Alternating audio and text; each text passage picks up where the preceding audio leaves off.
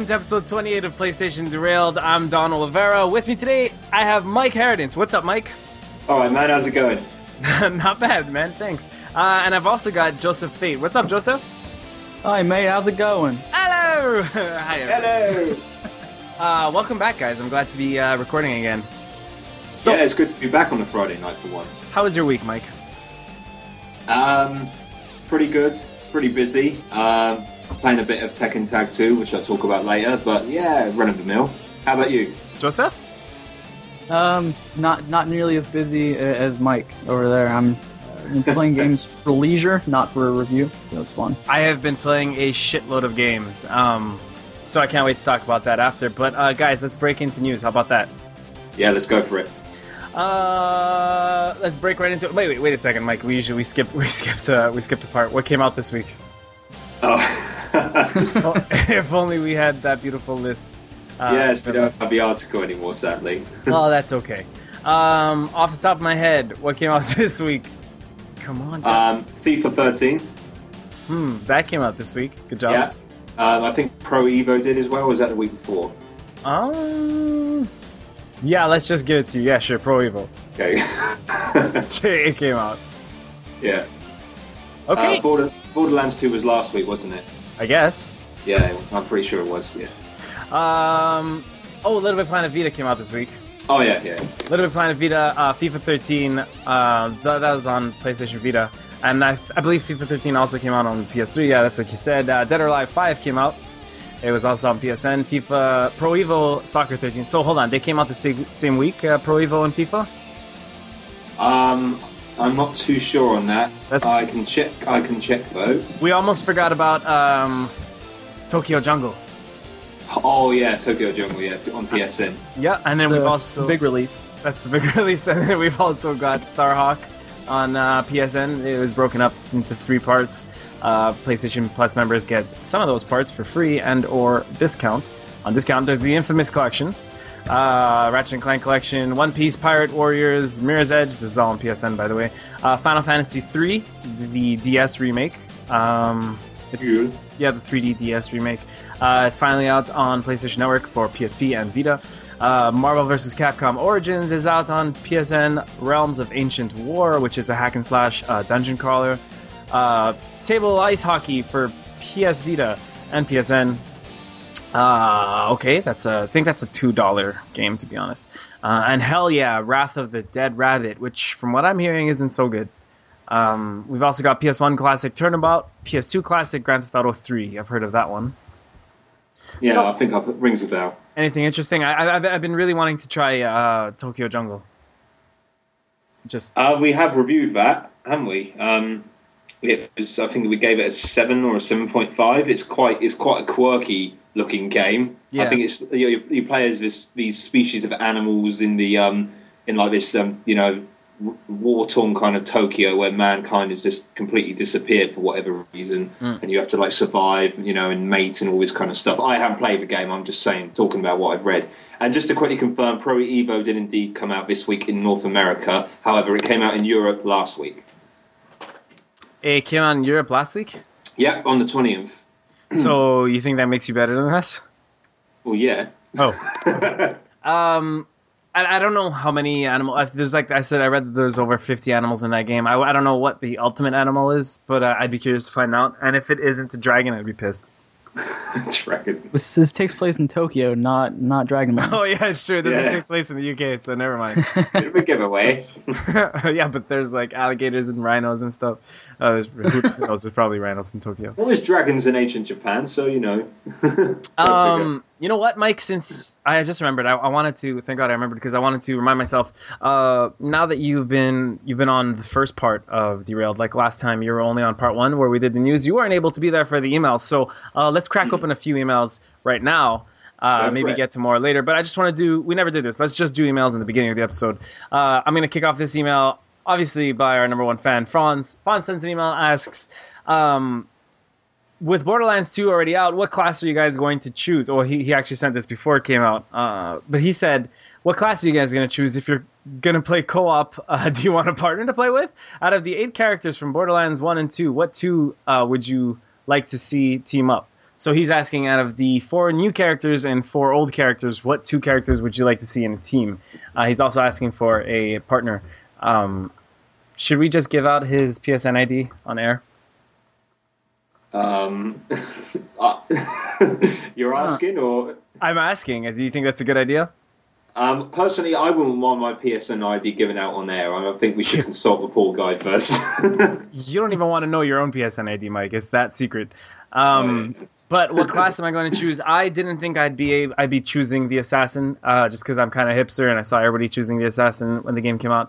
Uh, I thought I was gonna go with the siren, but then last second, my friend uh, that I'm playing through with kind of nabbed the assassin, so I was just like, all right, uh, sorry, she he nabbed the, the, siren, so I just grabbed the assassin. Uh, I wasn't I wasn't I was impartial to the uh, Gunzerker though. I mean, I didn't really. I don't know, Joseph. Who who did you choose? Uh, I chose Axton. Axton, the commando. Yeah. Hmm. How, and how how is he?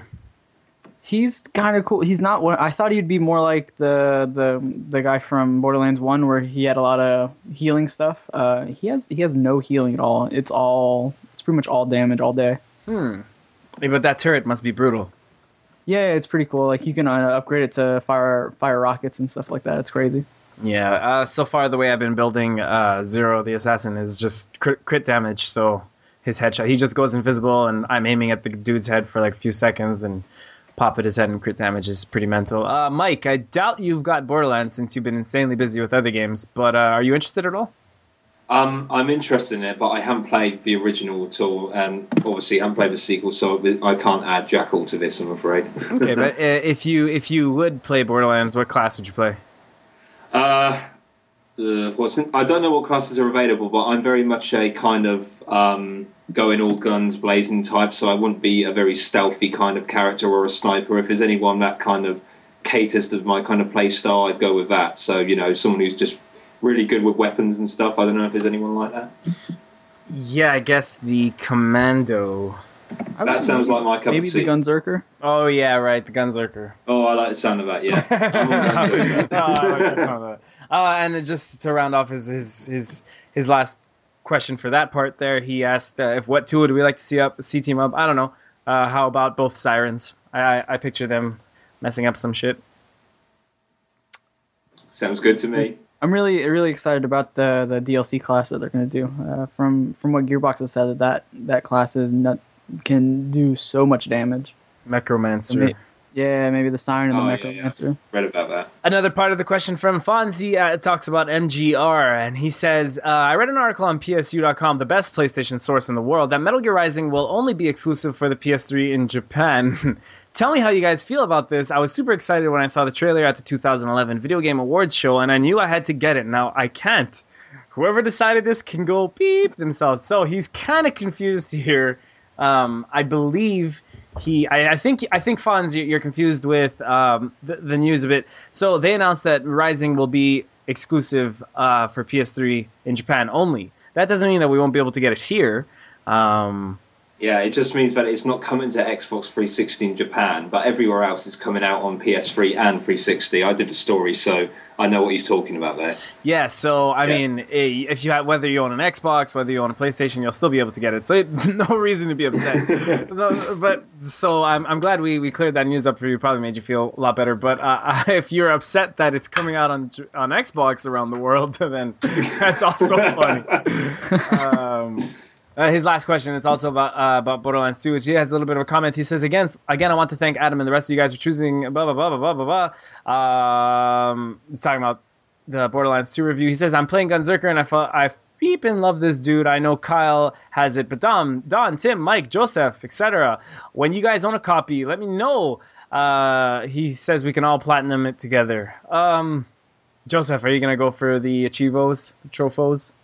Um I I don't really care about platinum. Uh, doing oh, platinum. so you're playing it on PS3? No, no, no. But I, I don't care. That's okay. Doing, yeah, I mean, it, it it's knows it's everyone knows that uh, if I buy games, I usually buy them on 360. I review on PS3 if I have to. Okay. Um, I mean, I, I love my PlayStation. Don't don't get me wrong, Alfonso. Don't feel heartbroken. Let's uh, just go one more one more comment here before we move on to news. Um, uh, PSU member Sarah that's S E R U S H, sorry, uh, asks On the case of Battle Royale, I think, uh, this is in regards to last episode, by the way. She says, On the case of Battle Royale, I really think and hope that Ryu from Ninja Gaiden will be uh, in its character roster. And uh, she just switches subjects here. I honestly think that the 13 games weren't planned out as a trilogy. She's talking about Final Fantasy 13. And because Versus 13 is taking so long to come out, they're just making up storylines until it does. I think that's also why Lightning Returns is so similar to Versus 13 in terms of the open world gameplay and uh, the non linear based combat. So, sorry, the non turn based combat. Um, so she's saying basically since uh, FF 13.3 or Lightning Returns Final Fantasy is such a departure is because Square pretty much has, and we agree with you, uh, Square has no idea what they're doing, so they're kind of just making up the story as they go along. However, I believe I speak for all of us when I say that we wish they would all just drop the 13 games and just move on to something better. Right, guys? Yeah, man, totally. Yep. Hey, don't it- don't ask that to Tim, but yeah. Yeah, to Tim, Tim really really does love the 13 games, um, which is you know it's cool for him, I guess. Uh, but what do you guys think about? I wish Ryu? I could like bad things. I wish. I what do you guys think about uh, Ryu from Ninja Gaiden being in the PlayStation All Stars? Uh, yeah, that'd be cool. That would Um, fit. That would fit. Yeah, I can imagine him having some pretty cool moves there. Um, good match mean- for Raiden, but that's pretty much Raiden, right? I mean, he'd pretty much be Raiden. Yeah, I guess. Well, I'm sure he's. Well, I, I don't really know much about Ninja Gaiden. I haven't played the new ones and stuff, so I'm not really sure what his what his fighting style's like. But I imagine it would be similar to Raiden. But I'm sure Ryu, has. you know, he's he's the one. He um, red bandana and uh, Hadouken. That one. No, that's Street Fighter. I know that's Street Fighter. yeah, I'm not that green. I know the difference between those two. All right, let's get to news. Uh, you guys are gonna help me out with this news.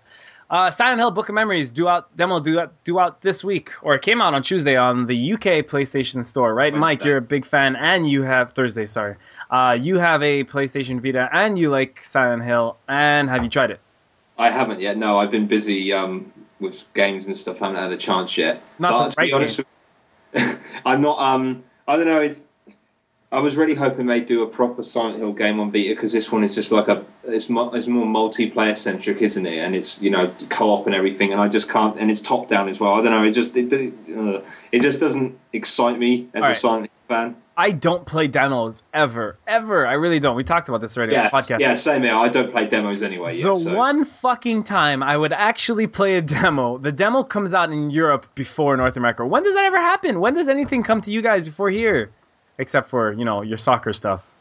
Can you, Uh, very rarely, I think. Yeah, apart from like the um, FIFA games and Pro Evo or whatever. so, Silent Hill Book of Memories is being made by. WayForward. Oh yeah, you're right. WayForward. Uh, they also made. Uh, they just came out with Oh. Double Dragon, which, by the way, I can't wait to talk about later because uh, I have been playing a lot of that, and a lot of sites started bashing Double Dragon a lot when it came out, and not every site, but um, I have some words of defense for Double Dragon. I don't know if you've tried it, Tim. Uh, sorry, Joseph. Um, Joseph. I was just like, why isn't he saying anything? I mean, yeah, it's I, it's a beat 'em up. Like it's I don't know what people go into that expecting. I mean, it's exactly what it should be. Yeah, Double and Dragon, as in the is is that at all related to the classic NES franchise? Yep. Yeah, brilliant. It's Awesome. like a reboot, revisit, kind of yeah, remake. Um, the music, it's oof, the music of that game is so fantastic. Okay, so the Amazing Spider-Man DLC has been detailed. Mike, you want to take this one? No. All right, great. Um, I wrote the story, yeah, but I can't really remember. I think you'll get you get uh, a couple of new playable characters. You, You get the Lizard Rampage pack, which lets you lets you control the lizard in a mission that sees gamers attempting to stop Oscorp from unleashing a cross-species virus throughout the city. How original!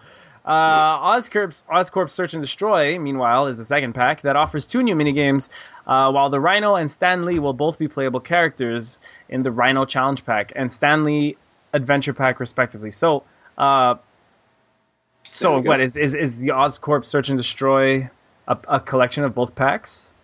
No, it's just two. Se- it's just a separate thing with mini games or something. That's what that's what it said. Oh, so four packs? There there are four Spider-Man DLC packs coming. I think so. Yeah. Jesus Christ! Um, Joseph, you reviewed Spider-Man for us, right? Yeah, You gave it a. five out of ten. No, and would you buy any of these? Does does No. that sound appealing to you? No. No, not not at all. Why not? because the game wasn't it wasn't good. You don't want to play as the lizard, Rhino, or Stan Lee. I don't. I, I don't want to play as a shambling corpse. A shambling corpse. So hold on. Will will the lizard and the rhino be able to swing around the city, or will they, are you just gonna have to Uh, like it's- take the subway with the rhino? Like, I don't understand. I how- think I think Stan Lee is gonna swing around like Spider Man, but So- yeah, yeah, he does. I guess the lizard can jump from like building to building, kind of like the Hulk games. But what the hell is the rhino gonna do? He's gonna run on on, on the sidewalk and just I don't know. Um, so players can snap up all four packs for ten dollars, or purchase them, purchase them individually for around three to four dollars each. That at that price point should tell you something about these packs. Yeah. So four DLC packs for ten dollars. Uh, I don't know about that. Good news though, guys. Uh, Dust 514 is due out in October, says SCEA boss. Uh, Jack Tretton, president of Sony Computer Entertainment America, has seemingly let slip the release date for C- CCP Games' Dust 514. Speaking to Fox Business, Tretton revealed that the PlayStation 3 exclusive online shooter will be released stateside in October 2012. Um, of course, this is the first time we've heard of a concrete release window for the game, with CCP itself having yet to announce a firm date. Um, so October, guys, for Dust 514, it seems uh, they haven't made that beta public yet, have they? Um, I'm not really the expert on Dust here, Joseph. Yeah, out of Uh, all, I'm I'm not the expert on Dust Yeah, either. neither Uh, I, I. last time I checked, I don't I don't think so. we're like right. the only three at PSU who aren't like raving about it. Although I like, thought you, were, I, thought, I I, thought was. you were like really into it. I was at E3, and then uh, I, I was at E3, and then I was like, oh my god, I'm so gonna get into this. It's just that Dust is the game, and the beta is out now. Dust is the type of game that um, starting off, you won't be like super addicted, but give it like two hours and you'll start getting into it. However, I kind of just want to hold out for the the for the full game to be released and like play with everybody else. I kind of it's not the type of thing that I want to uh, start building towards things in the beta because it's pretty much an MMO, right? I, Yeah. And I assume they're gonna wipe the servers when the beta closes, you know, when when the, when the full game gets released. So I kind of don't want to start building anything and put sink my time into that just to have that all go away, you know. Uh, yeah, fair play, man. Yeah. So I'm kind I of mean, just we ha- we had to know the release date was soon when Sony said they were giving thirty dollar uh, Hmm. vouchers for it. point. Yep. Yeah. Yeah, so, definitely. Yeah, this side of Christmas, definitely. so that new PlayStation 3 that uh, Joseph's talking about, I don't think we've spoken about on the podcast before. I think it was unveiled uh, between episodes. But uh, at TGS, Sony unveiled that new PS3. It's the Super Slim, I think it's being called, or maybe just the newer Slim PS3. But uh, it's like what, 20% lighter, 20% smaller. Uh, Twenty percent more ugly. 20 yeah well 120% ugly. i agree that it's not it's not the most uh, attractive ps3 yet if i were you uh, and you know if you want to buy a ps3 i'd just go out and buy the slim uh, right now i think the slim is it's it's both attractive and it, you're also getting your money's worth you know there's that mechanical disc tray and stuff like that Or if for me, you could be flying the flat, the, flying the fat flag because I still got my 60 gig launch one.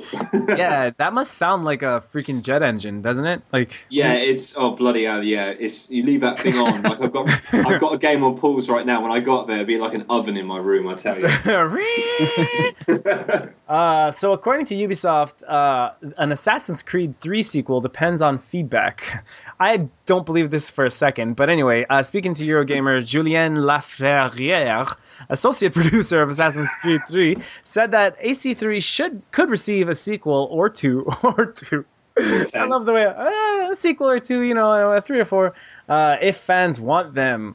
Uh, Julien said that Assassin's Creed 2 received so many sequels because fans adored Ezio Auditore, and uh, AC3 uh, might have something similar in store for it if Connor is as beloved as Ezio. However, this isn't saying that anything is or is not in the works at this point. Julien had this to say, quote, For Assassin's Creed 3, we got three years, and I think it shows. Assassin's Creed 3 is in production uh, of three years of development, but because of that, we also have a new engine, Anvil Next it's tough to answer that without compromising anything. I can't really answer the question because there's so many uh, implications. I don't know what the hell he's saying, and I don't know what he said, but uh, I guess he's saying if people like Assassin's Creed 3, then Assassin's Creed 3 will get uh, sequels, as if they don't want people to like Assassin's Creed 3. So they're saying if the game fails, then we might start seeing less Assassin's Creed. Well, no shit.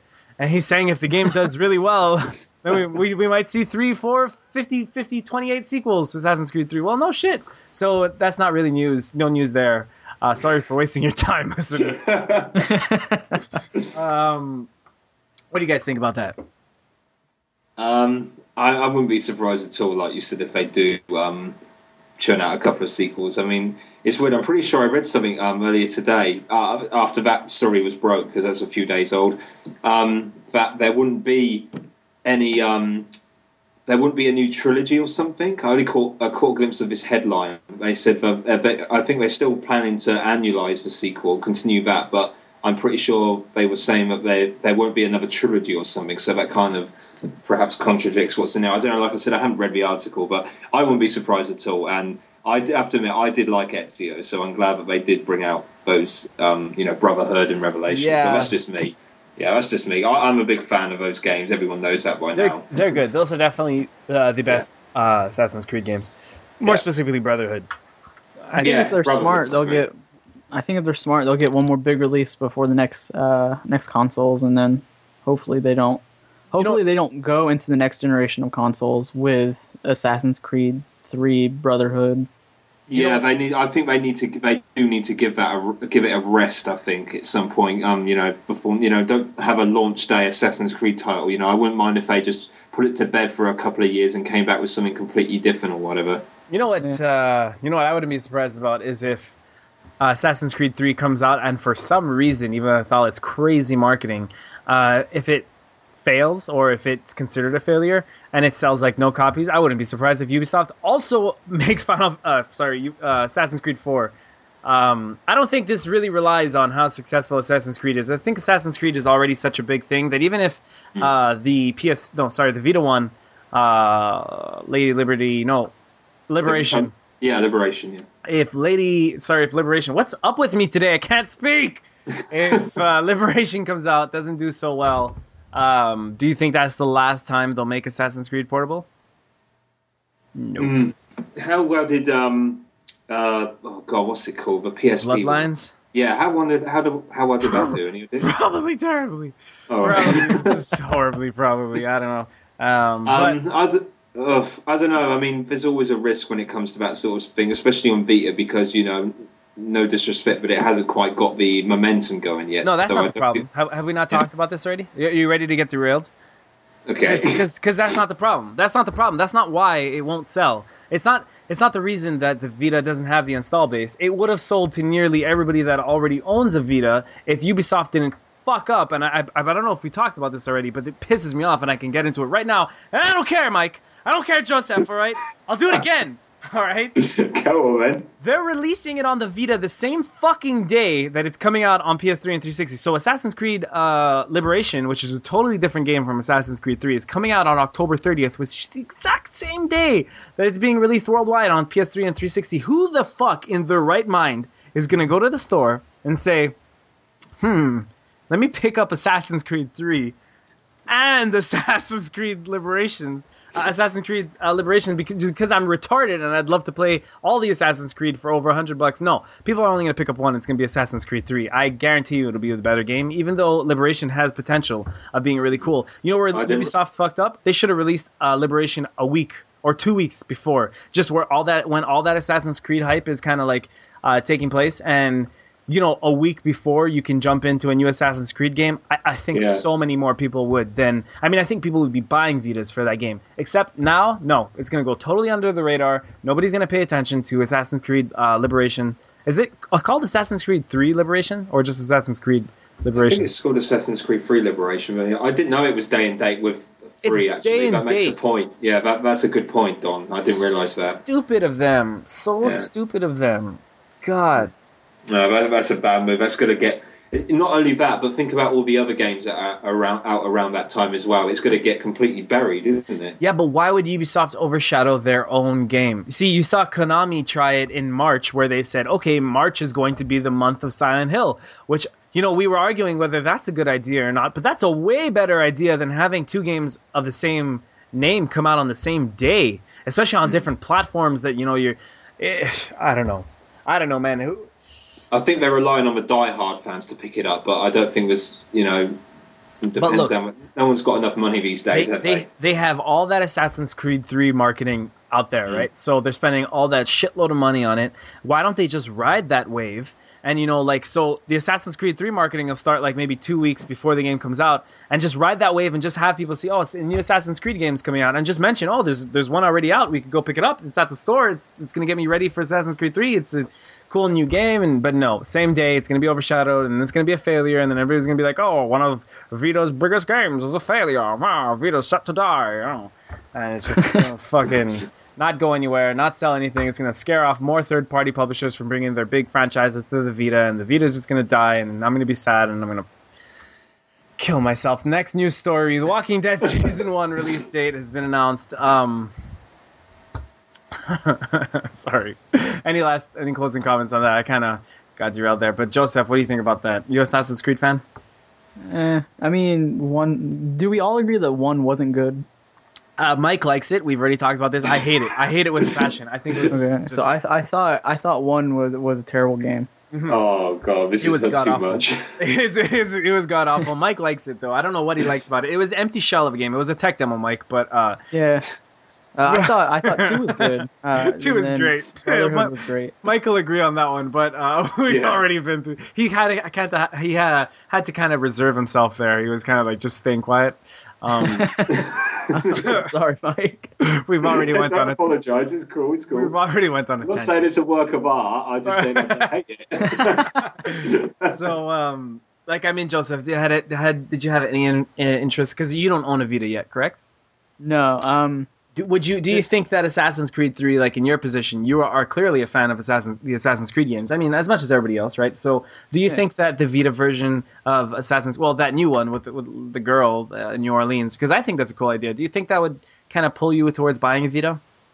No, I, I think what's gonna pull me towards biting Vita is something like uh, something like Tearaway, okay. Like an experience I can't get on uh, on a console because I, I just feel like I could I could play Assassin's Creed 3, um, you know, on my PS3 and, and then be be fully satisfied with that experience and not really need a Vita version. you see the thing uh, let's just go back to it for a sec. Because i'm dying for video games on my vita. Like i love my vita to death. I love bringing it around with me. I, I love playing games on it. It's super slick. It works totally fine i love it. I honestly love playing games. It's just i just don't really have many games to play right now. I'm kind of playing uh, old psp games that are great but i want something new. Um, since okay i get it. Maybe assassin's creed 3 liberations couldn't uh, be ready in time so that's why it's coming out date and date with assassin's creed 3 um, but do you think that by delaying it like an extra month let's say they delayed assassin's creed uh, 3 liberations do you think that it would just get forgotten about? Like do you think that or maybe would it benefit them? Because i mean I, i'm not a, i'm not a businessman. I'm not a, a marketing strat- strategist but ubisoft clearly has uh, folks working there that know how to make cash. Is is is releasing the game on the same day really the best option they have? Uh, it's just Uh, it, I mean, you don't want to you don't want to delay it because you don't want people to like forget about it. yeah. Um, but yeah, day and day is just a bad idea. it is. It is. So that wouldn't bring you to buy a vita but what would? Uh, something like Tearaway. So something really like that that unique and something okay. So not even what about what about this, Joseph? Uh, are you a fan of uh, PlayStation All Stars? Yeah. Yeah. So what about this? You walk to the store, you buy it, you come home, you open your box of PlayStation All Stars Battle Royale, and you see, hey, you got the Vita version for free. Would that kind of push you to buy a Vita? Um, I mean, like maybe once I have like two or three, so like like the Sly Cooper game and Yeah, then, yeah. And something else. Yeah, most definitely. And that's what Sony's doing. I think that's a good idea. Um, so I mean, like, because it seems like such a good investment. Like I already have all these free like quality games to to play on it. Why why not go ahead and buy buy a Vita? that not to mention our crossplay so it's not like you'll buy you'll buy a vita and then buy these games and have to start from scratch no you could just continue your same save save file so i think that's a good idea Yeah, um, so i know joseph loves this game just as much as i do because we keep talking about it and like we're total hipsters on twitter so whenever someone mentions the walking dead games joseph and i are kind of like yeah I told you so told you so a long time ago fuckers um, the walking dead season one which is the compilation of all five games uh, its release date has been announced on December 4th. Uh, PlayStation 3 owners and Xbox 3, 360 owners can pick up a disc containing all five downloadable titles.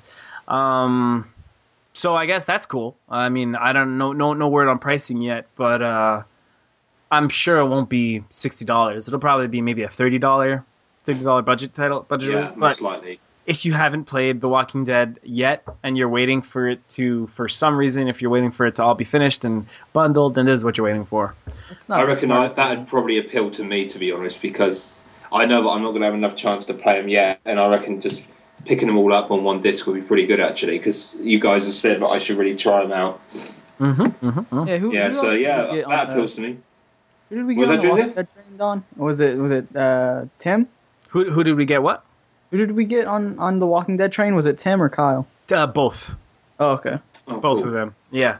Um, yeah, we I had told them both to to we both had told them both to play uh, Walking Dead, and I had also said that Counter Strike was really fun. So then both of them started playing it, but on the platform that I wasn't playing it on. So they bought Counter Strike on PS3. Um, so yeah, I, I I long to one day maybe play Counter Strike with some PSU folks, but until then I'm only on PC. By the way, speaking sorry, speaking of Counter Strike, that still hasn't come out in Europe yet. Holy crap! Yeah, people have been waiting for it every week on the PSN update, and it's still not out. I think it's meant to come out a month ago, over a month now. Well, that's really weird because it's been out on PC in Europe for a long time, and that was a kind of like close release PS3 and PC. That's that's just weird. I, I'd be curious as to see what went on behind the scenes there. Yeah, you know what I no think we forgot on new releases? What's up, y'all? Did we forget uh, Grand Theft Auto 3 for PS2 Classics? No, No, I you uh, mentioned that. lightly mentioned Okay. it. Uh, it's coming out nine dollars. I wish I had trophies. I wish it was an HD. But hey, uh, if for some reason you've never played GTA 3, then you probably don't want to until they come out with an HD collection. But whatever, it's it's it's good. It's it's it's it's uh, it was the first of its kind. Um, Yeah, that really, really put the series on the market. That did.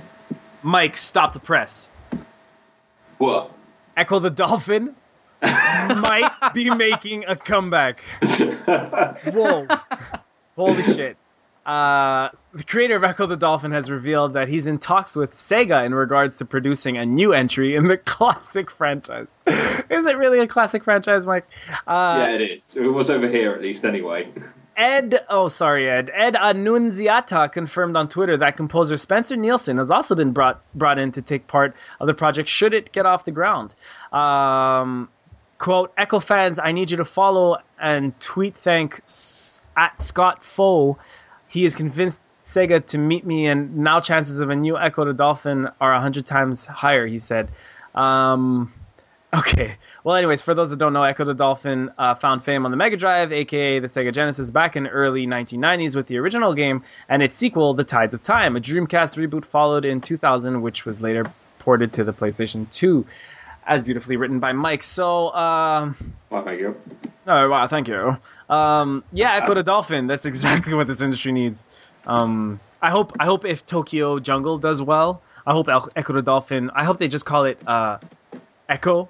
I hope it's just called Echo, and I hope it's like a really edgy reboot. It's just called Echo, and I hope it's pretty much Tokyo Jungle underwater because that would be great. It's like Echo has has like some five o'clock shadow and you have a drink problem. he has a drinking problem. The pills. Are Drinking problem. oh, that would be amazing. He's Um, got a, like a trench coat and kind of like a bowler hat. Goes around solving crimes. Like it's film noir but underwater. that, that was Sounds really like awesome. Sharky and George. Oh yeah, Sharky and George. I remember that. Holy crap, that was such an awesome cartoon. Dude, I haven't thought about that in years. oh, see, I'm full of surprises, aren't I? Why is that on your mind? Wh- wh- Who says Well, that? It sounds it like Sharky Jo- George. No, it was Joseph talking about solving crimes underwater, and I thought, well, Sharky and George. Holy shit. Um, I love you, Mike, and I love everybody else from the UK. But you know what people from the UK have done? what? What They have got? made Borderlands 2 the biggest launch of 2012 so far. Yes, we have. eclipsing that of Mass Effect 3's. Uh, released in Blighty last Friday, the Gearbox developed sequel topped Mass Effect 3's record over 4,000 copies. Furthermore, it's also bested its predecessor's effort by 4 to 1. Holy crap! Which reached number 7 back in 2009. Um, so they don't say they don't they don't give specific numbers, but in terms of platforms, the Xbox 360 took the lion's share of Borderlands 2 sales, accounting for a massive 71% of all sales, and the PlayStation 3 managed 21%, 22%, sorry, on the PC version, uh, 7%. Uh, and well, but the PC version doesn't include digital sales. This is all just retail sales. So that's kind of surprising, actually, uh, that the PS3 version was as little as 22%, especially in Europe, where I thought the PlayStation 3 was very strong. Um, What, what's up with Um, that, Mike?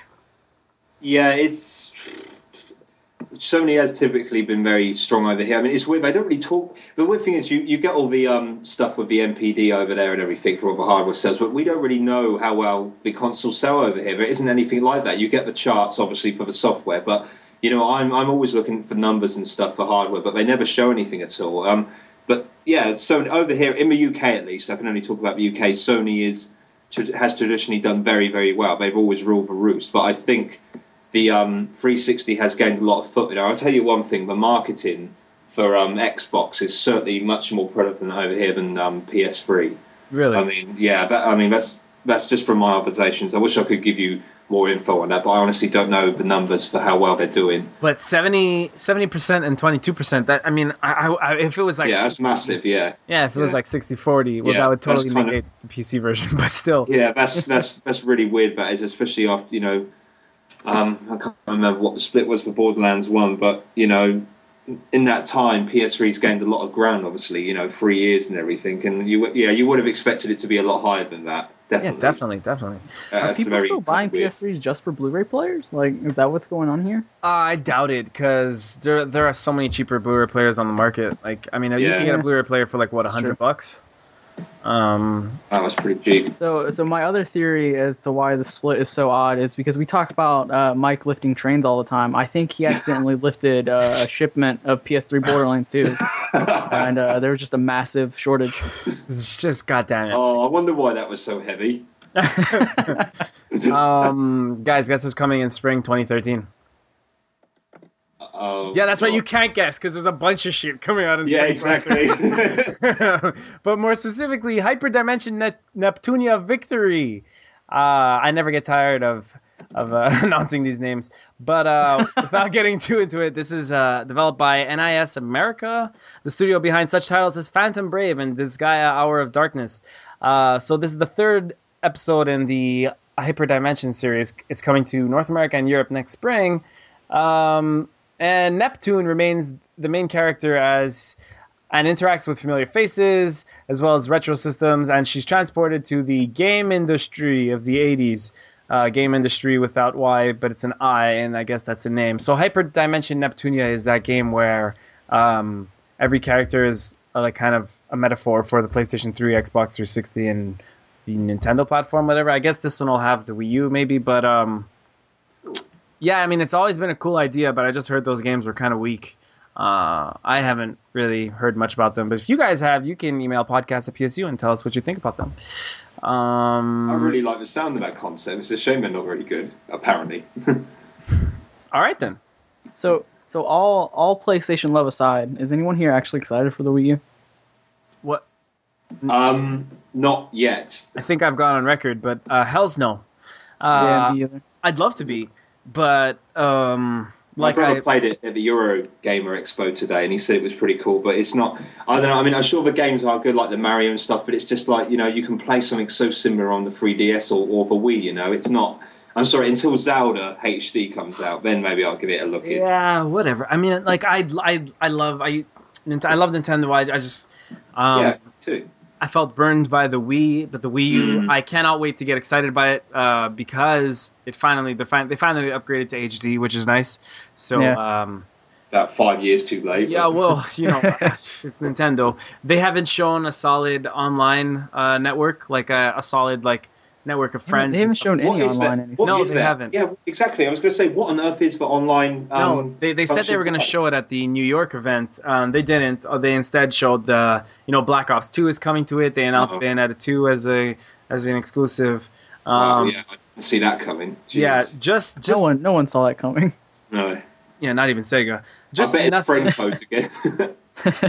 just nothing like nothing interesting for me right now. However, this can change. It's a subject to change, but um, Yeah, I mean, always like I, I feel like why would I spend three hundred dollars or three fifty on a on a console right now when I'm gonna get something even better in a year? yeah, Like- of course, exactly. Mm. Especially w- with the uh, this being the cusp of wh- when the PlayStation next PlayStation and next Oh, Xbox are going to be unveiled. That's Yeah. going to be such an exciting time because Sony and Microsoft will be duking it out to say like I've got the more pimp console. Um, I mean, it's gonna be shit we've never seen before. Like exactly. we've, we've pretty we've seen these types of games before. that and I can't wait for it. Even if even if Sony or Microsoft comes out with a controller that's exactly like the Wii U gamepad, I guarantee, and it, even if it completely riffs off uh, the Wii U's like whole idea there, I, I guarantee you that it'll be way better tech. Like that LCD screen on the Wii U, from what I saw at E3, and that is the that was the you know uh, final version of it. Um, that LCD screen is kind of not so good. It's Yeah, it's like a, it's like an SD resolution. yeah, it's not like that hot, and especially since I'm used to like whether you're used to like a beautiful iPad 3 or like a your iPhone 5 or 4S or even the the PlayStation Vita's OLED screen. Um, it's just such a difference. It's just you notice it. I notice it immediately as soon as I pick it up and I just look at it and I'm just like, uh, not enough pixels. Um, as for the gamepad itself, I'm not a fan of the controller. Uh, I just I- I, I don't picture myself playing Street Fighter or anything on that. And th- those are specifically for the Wii U is going to be for the uh, five to ten Nintendo uh, first party games, which are going to be really great. And in a few years, you're going to be like, oh, but there were these ten games. I just don't think that uh, it's going to be where I'm going to play my Black Ops 2 or where I'm going to play my Fallout 4. You know, I just It's not going to be the first choice for those games, is it? It's just definitely not. not, going to. definitely Yeah. not. Especially when the you know we're seeing games like Batman and Darksiders coming out on it. And it's like, oh great, those will all be games that I've already played. But uh, it like seven months ago. yeah, exactly. But so like you know you're gonna have to wait for real games. Although it's already been totally sold out uh, for launch, but Yeah. they're, they're Yeah, probably only gonna be like three hundred thousand units. That's what Nintendo does every time, and then they're gonna do the same thing they did last time, where they don't ship enough units, but then everybody thinks that it's just hardcore demand in the market. So there's kind Uh, of I wish I would have went and pre-ordered like two or three and just sold them on eBay. Mm, you want to be one of those people, don't you? Hey, if I can make like two or three times uh, profit, And Yeah. you Oh, would, yeah. and you would, because that's exactly what's going to happen. Um, yeah, you know it. How? oh, by the way, how much is the um actual console going for? I can't remember. Uh, you mean the the decent bundle? I mean the the only yeah, one that there's, there's exists two bundles, isn't there? three hundred. is three three fifty. Tree fitty.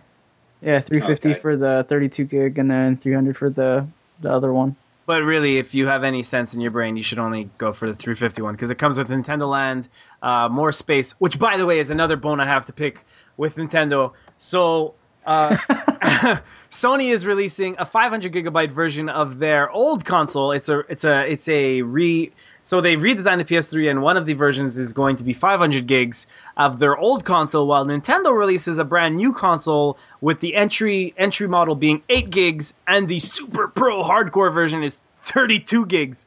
32 gigs. 32 gig. I can use up 32 gigs in a matter of 14 seconds on my PlayStation 3 um, that might have been an exaggeration, but still, um, I mean, 32 gigs is not much. I might Even my like, launch, even my launch PS3 has got more um, memory Right? than that. right? Yeah. Jesus. I mean, at at least they're opening up where you can just plug in a like I think it's a USB uh, hard drive and Yeah, an external format it for it. Which is nice, but I mean, still, Yeah, it, it's not ideal. come on. How much money are? Th- listen, they're selling that for 350. That tech. How much money are they making? They're probably making a really nice cut uh, of profit from that. Mm. All right, we got super derailed on Nintendo off of a random question Joseph asked, but that's okay because that's what this podcast is about. Um, straight. Lives Mike. I forgot to give it to you before, bro, but uh, here's Yeah. the top 10 in the UK. So this is what your people are buying. Borderlands 2, like I said, is number one. Second is F1 2012. Third, PES, Pro Evo Evolution Soccer. Pro Evo, I don't think that's right. Uh, PES 2013. Uh, number four is Sleeping Dogs. Number five, Lego Batman 2 DC Superheroes. Number six, Little Big Planet Vita. Number seven, New Super Mario Brothers 2. Number eight, Tekken Tag Tournament 2. Number nine, Guild Wars 2. Number 10, Max Payne 3. Mm, Max Payne's hanging on still. That's kind of It's cool. nice to see Guild Wars up there. True. Uh, yeah, Guild Wars actually um, it's noted for actually it, it started off really well, but it actually dropped down the charts quite quickly, mm. which is interesting because it did it did um, it, it, it topped the charts and then it, it, it did drop quite quickly, which is a bit odd. The same for Tekken Tag 2. I mean that actually that was um, kept off the top spot. I Um, mean, Guild Wars is kind of understandable because uh, you would think that most people would be like downloading it digitally. Like, are they doing that? Yeah, yeah, that's true. Yeah, but this is just retail sales, so that's quite impressive. Yeah. Actually. Yeah, I, I'm I'm sorry to see Tekken um, um, tag drop so quickly though, because I thought you know generally Tekken does really well. Plus, it's multi-platform now, so. And it, to be fair, I mean, I did review the game, and it is actually really good. You know, it's definitely it's it's definitely better than Tekken Six. And uh, but whatever, still. There we go. TGS. Square Enix was all like, this, this made Joseph happy, right? Joseph, Square, Square Enix unveiled a new HD collection at uh, TGS. Joseph, was it the one you wanted? Uh, yeah, I, maybe. I don't, but what is it? What is it, Don? Tell me. It's definitely not Final Fantasy X. Uh, Fuck you, which is, which No. is No, somewhere, which is somewhere in the uh, universe. But uh, they've un- they unveiled Kingdom Hearts HD collection coming in 2013 with trophy support. Uh, obviously, it's going to have Kingdom Hearts 1 in HD, Kingdom Hearts 3 Chain of Memories. Come on, where's two? Where's two, Don? Yeah, there is no two, Joseph. What's up with that? What the hell? No two, but there It's will be. But they're making up for it by including uh, 358 over two days, which is the DS one. Psych! They're not including that one. They're only including the cutscenes of that game. So you, The have cutscenes. yeah, you'll have the cutscenes of the DS version in the um, in the theater mode of the game. So, So, it's two and a half games then. exactly why it's called. Kingdom Hearts HD 1.5 remix. Five, Yeah. Isn't that ridiculous? Oh, that's just retarded. Jesus, just give us one, two, and Birth by, and Birth by Sleep or something. That'd Yep. be good. Yeah, yeah, they're, they're gonna save it for another one. They're gonna release uh, Kingdom Hearts HD 2.5 collection, and so at some point that's gonna happen. Can you hear that sound there? I can just hear a cow being milked. and it's going to it's most probably going to have Kingdom Hearts 2, uh, Birth by Sleep, and maybe the cutscenes or the or the unveiling cutscene of uh, Kingdom Hearts 3 or whatever. I guess this is a precursor to Kingdom Hearts 3, which is a good thing. However, uh, I'm telling you right now, Square Enix, I will not fucking buy two of your collections. That a collection is supposed to be, you know, all the main games in one, or at least most of them. Uh, but separating Kingdom Hearts 1 and 2 and making them two separate collections, no, I'm sorry, I won't do that. I'm not interested in the cutscenes of 358 Days Over 2. I, I really don't give a shit uh, about the DS one. It was kind of, you know, uh, spin off in itself. Um, Birth by Sleep is a little bit different since, well, not only was it a PlayStation exclusive, uh, it was, you know, kind of cooler with uh, it had an actual part in the story. Apparently, it was a prequel and a sequel at the same time, from what I remember. Um, but anyway, I wish this had Kingdom Hearts 2 in it. It doesn't. If you're a Kingdom Hearts fan, I guess this excites you. I know it excites Kyle. Yeah, this Hey. is just it's just not the way to do an HD collection. And until they can get Final Fantasy X HD out the door, I, I don't trust them. This will Uh, come out before Final Fantasy X HD. I, I, I hope I that's clear to people. I really don't think 10 is coming out. Like it's been well over a year, and like we didn't even see any gameplay of 10. We just saw a logo. Uh, I know you've been kind of skeptical as as if it's. I mean, you, you've been thinking that it's been in development uh, hell, haven't you? Yeah, I mean the entire entirety of the internet called bullshit on me, but whatever. Um, you know, I don't think that you're. I mean, it's definitely. I definitely. think maybe maybe the wrong. maybe the way I handled that news story was a little bit off. Ah, but I, whatever. I don't I don't think my my intuition on it is wrong. We don't need Like, to get in, into that, but no, uh, not at all. I, I still don't think it's gonna come out. um, you don't think it's gonna come out at all? No. no. Oh, jeez. Uh, I think Um, I just I just wonder what I think Square Enix is holding it back for some for whatever reason. Uh, maybe they're um. How the fuck can I guess? So, anyways, a new a new title has been announced for PS Vita. Um, well, it's not a new title. I guess it's a port of an old title. But Rainbow Moon, that PlayStation Network game that we reviewed, I believe, Yeah. was that did, did Justin uh, Titus review that one? no, he didn't review it. Titus, Titus, right? Titus or Titus? Um, Titus, but no, he didn't review God it. damn it. Um, no, he didn't review it. Um, okay. So I don't, I don't know what to say about Rainbow Moon. I haven't played it, but honestly, if you have any Uh, Final Fantasy Tactics, but not Final Fantasy. There you go. okay, oh, that cool. sounds pretty good. Yeah. Uh, yeah. So as Mike said, Rainbow Moon features classic RPG staples such as turn-based strategy, combat, and in-depth character creation. Uh, with six playable heroes and over 20 dungeons to conquer, the game easily clocks in at over 40 hours in length. That's coming to the Vita at some point in the future in 2013. Um, being made by East Asia Soft and SideQuest Studios. Um, and they said, "quote uh, All the feedback that we have received for Rainbow Moon during the last few months has been tremendous, and I hope that today's announcement will make a lot of PS Vita owners and Rainbow Moon fans happy." Spreading the love, it's always a good thing. I guess more more titles coming to the Vita is nice. Uh, you know, it's not nice though. Naughty Bear: Panic in Paradise release release date has been unveiled. So this game is coming out on PlayStation Network and Xbox Live on October 10th. Uh, made by 505 Games. It's going to be available for 11.99 and 14.99 on the PSN. Wait, what? What? Sorry, that's uh, euros. That's pounds and euros. That is. Oh, okay. So pounds and Yeah. euros. All right, I understand. I understand. Uh, sorry, my bad. it's coming out Don't on uh, PSN and XBLA on October 10th. Are any of you interested?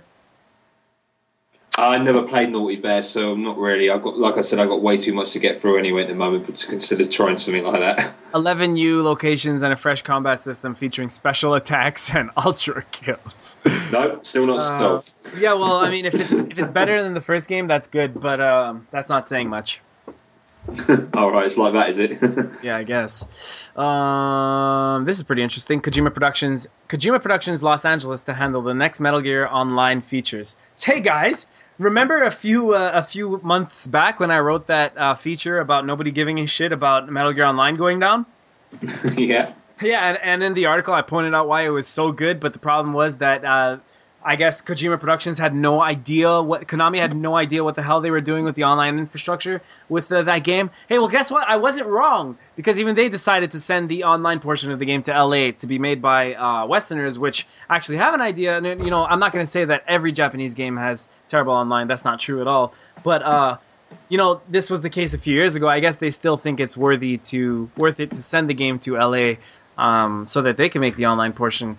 I guess I wasn't wrong, and I guess I didn't deserve to be flamed like that, but whatever.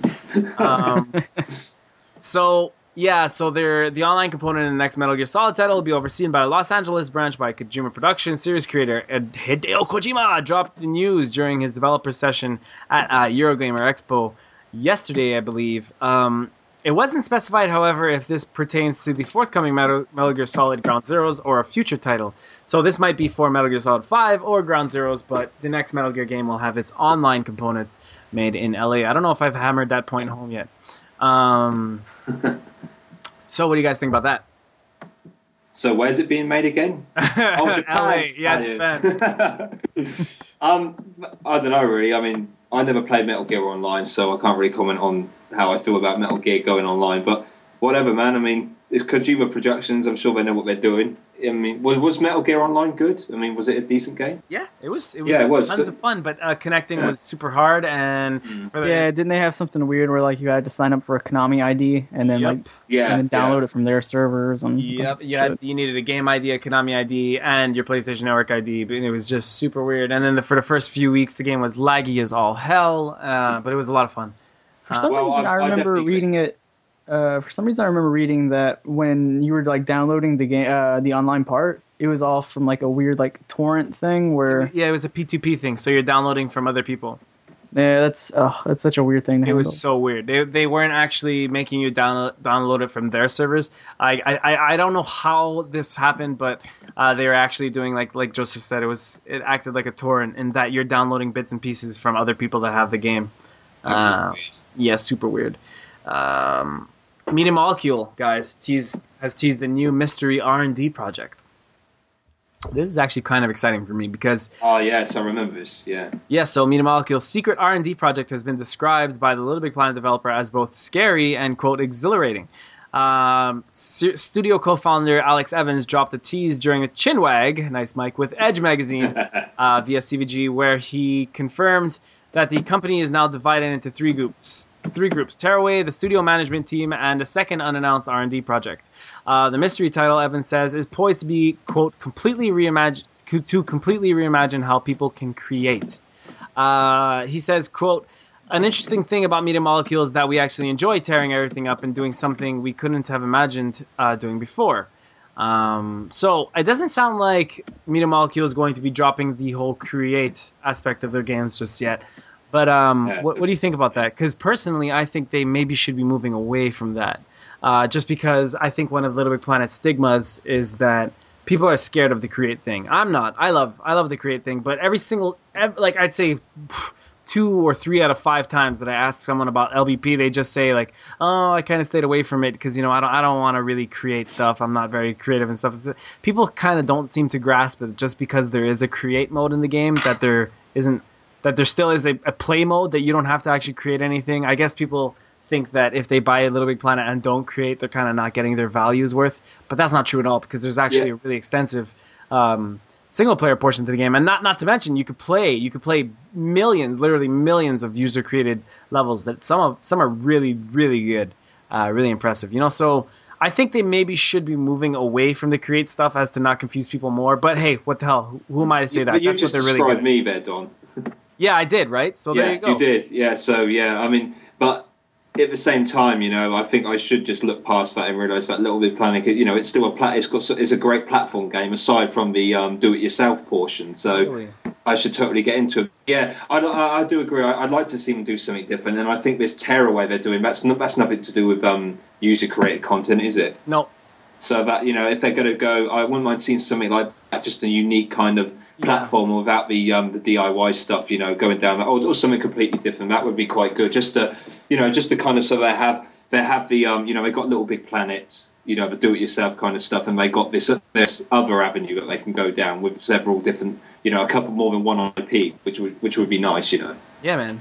Yeah, split kind of split it up a bit. Yeah, I I, I would like that because they're a talented studio, no question about that. Those guys can make games. Definitely, definitely. Yeah. This this next piece makes me happy. Joe Danger 2 has been confirmed for PS3. Finally, uh, Hmm. this game came out a few weeks ago on Xbox, and uh, you know it was really puzzling me as to where it was on PSN because it kind of it kind of uh, was born on PSN. The the J- Joe Danger franchise was born on the PlayStation Network in that the first one came out as a PSN exclusive.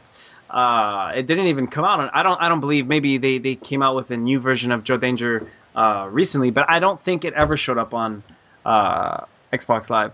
So, but Joe Danger 2 did, and it, for until like nobody knew if it was coming out on PS3, they kind of Hello Games, which is the uh, studio that makes it, kind of stayed tight-lipped on whether or not it was ever going to show up on a PlayStation platform.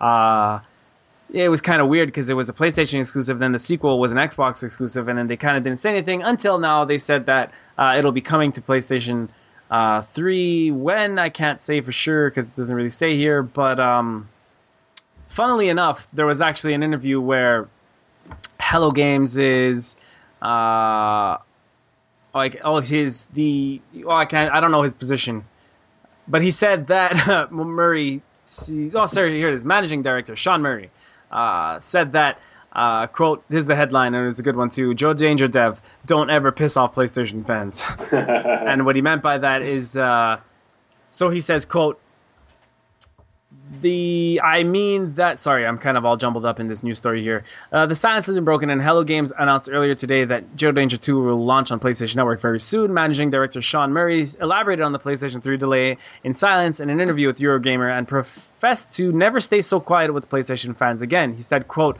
I mean they made Joe Danger and Hello Games a success. We owe them everything." Murray said in regards to PlayStation fans. He said again, "quote So many times over that the over the last few months I wanted to scream, you'll just have to wait a few weeks and you'll get the final version, but instead we couldn't say anything."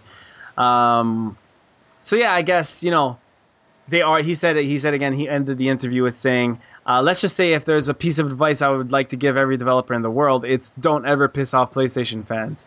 Uh, he said they are a force to be reckoned with. Uh, I guess that's just because he probably received a lot of hate mail saying, "Where the hell is Joe Danger 2?" But I don't know. Uh, I've kind of been raving over this game. Have you guys ever played Joe Danger? I haven't. Sorry. Okay. After all of that, I'm sorry, man. It's a lot of fun. it's a lot of fun. After all that, I know, but it's it's a lot of fun. It's kind of like um, Trials on Xbox.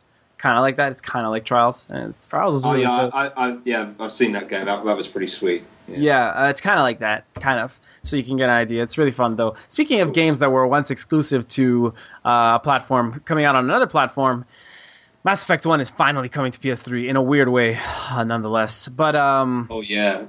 Yeah, Can someone Bio. explain to me how that's working? Because I swear that game is meant to be exclusive because Microsoft published it. How do they get around that? somehow, but uh, it's not coming out on its own. It's only going to be coming uh, in the trilogy. So you'll be able, you'll if you haven't. No, it's coming out on its own as well. It's going to really be What? released on PSN separately. What? It is. I swear. I swear. I read that. Does it not say in the article? I can't see that. Oh my god. I'm sure. Oh yeah, you're right. It's standalone Yeah. release on PlayStation Network and part of. Oh my Yeah. god, how did that happen? I have no idea. I was hoping you might be able to elaborate on that because that I remember Bioware, Bioware saying or EA or whoever saying the only way you can experience the full Mass Effect experience is on Xbox 360 or PC because the first one is exclusive to those platforms. God damn, that's weird. Yeah, that is. I don't know how they got out of that. There must be some sort of loophole because Microsoft did publish that game, and I thought Yeah. they owned the right. But like like Alan Wake, they over you know they published the game, and therefore it won't be on another platform. 2000, 2012, the year of where publishing a game doesn't mean shit. So guess what, guys? Bayonetta 2 coming to PS3 and 360. Ah, man, that's weird. So yeah, it's great for PS3 owners though. Don't get me wrong. You can finally play all the Mass Effect games. Yada yada yada. Yeah, I guess I don't know why you'd want to play Mass Effect One though, but um, It, it it's not. It, it's it's good, but it's the worst. In the, Exactly, exactly, right? And so, especially that you've already probably, if you're a PlayStation fan or owner, you probably already played two and three, or at least two. But now, I guess with the trilogy, you have uh, the opportunity to go back. And Jesus Christ, can we just like, can we just focus on something for a second? So this trilogy is probably going to come out for what, 30 40 dollars, like like those other HD collections. Oh no, actually, it'll probably be sixty dollars, right? Since it's a current gen franchise. But yeah, Jesus Christ, talk about getting your money's worth. Mm, Mass Effect Yeah, 1, 2, true. and 3? Jeez. Yeah. You should, Jesus, that that's a keep lot you, of content. Yeah, that could keep you busy for like a year. um, uh, Tokyo Jungle, the game we mentioned before where you fight as animals, is getting a remote play patch, which is pretty cool. Uh, you're going to be able to play it on your PS Vita via remote play um, sometime soon. It's going to be for NA and EU versions, and for as for timing, we'll just have to wait. But uh, that's going to happen. So Cool, yeah, cool. and we did cool, cool, cool. We did review the game. We gave it a seven five. Paul Kelly reviewed it. Um, like we said last time, he said Tokyo Jungle is a refreshing game with a unique setting, and it doesn't stay exciting forever, forever, but there's a lot of fun to be had. Um, I love the cover of this game. I love the cover of this game. It's just a Pomeranian, a Pomeranian in like a war torn Tokyo. Uh, it's really funny, and there's blood on the floor. It's just so funny. Uh, we're not getting a box copy though. Check this out. This is like a full release in uh, Japan. Like it's a sixty dollar game or whatever, a five million yen game there. Um, but uh, but it's only fourteen ninety nine for us because it came out on PlayStation Network. I guess they thought that people wouldn't be picking this shit up for sixty bucks, but for fifteen bucks, it's a steal. I think. I think it's a really cool game.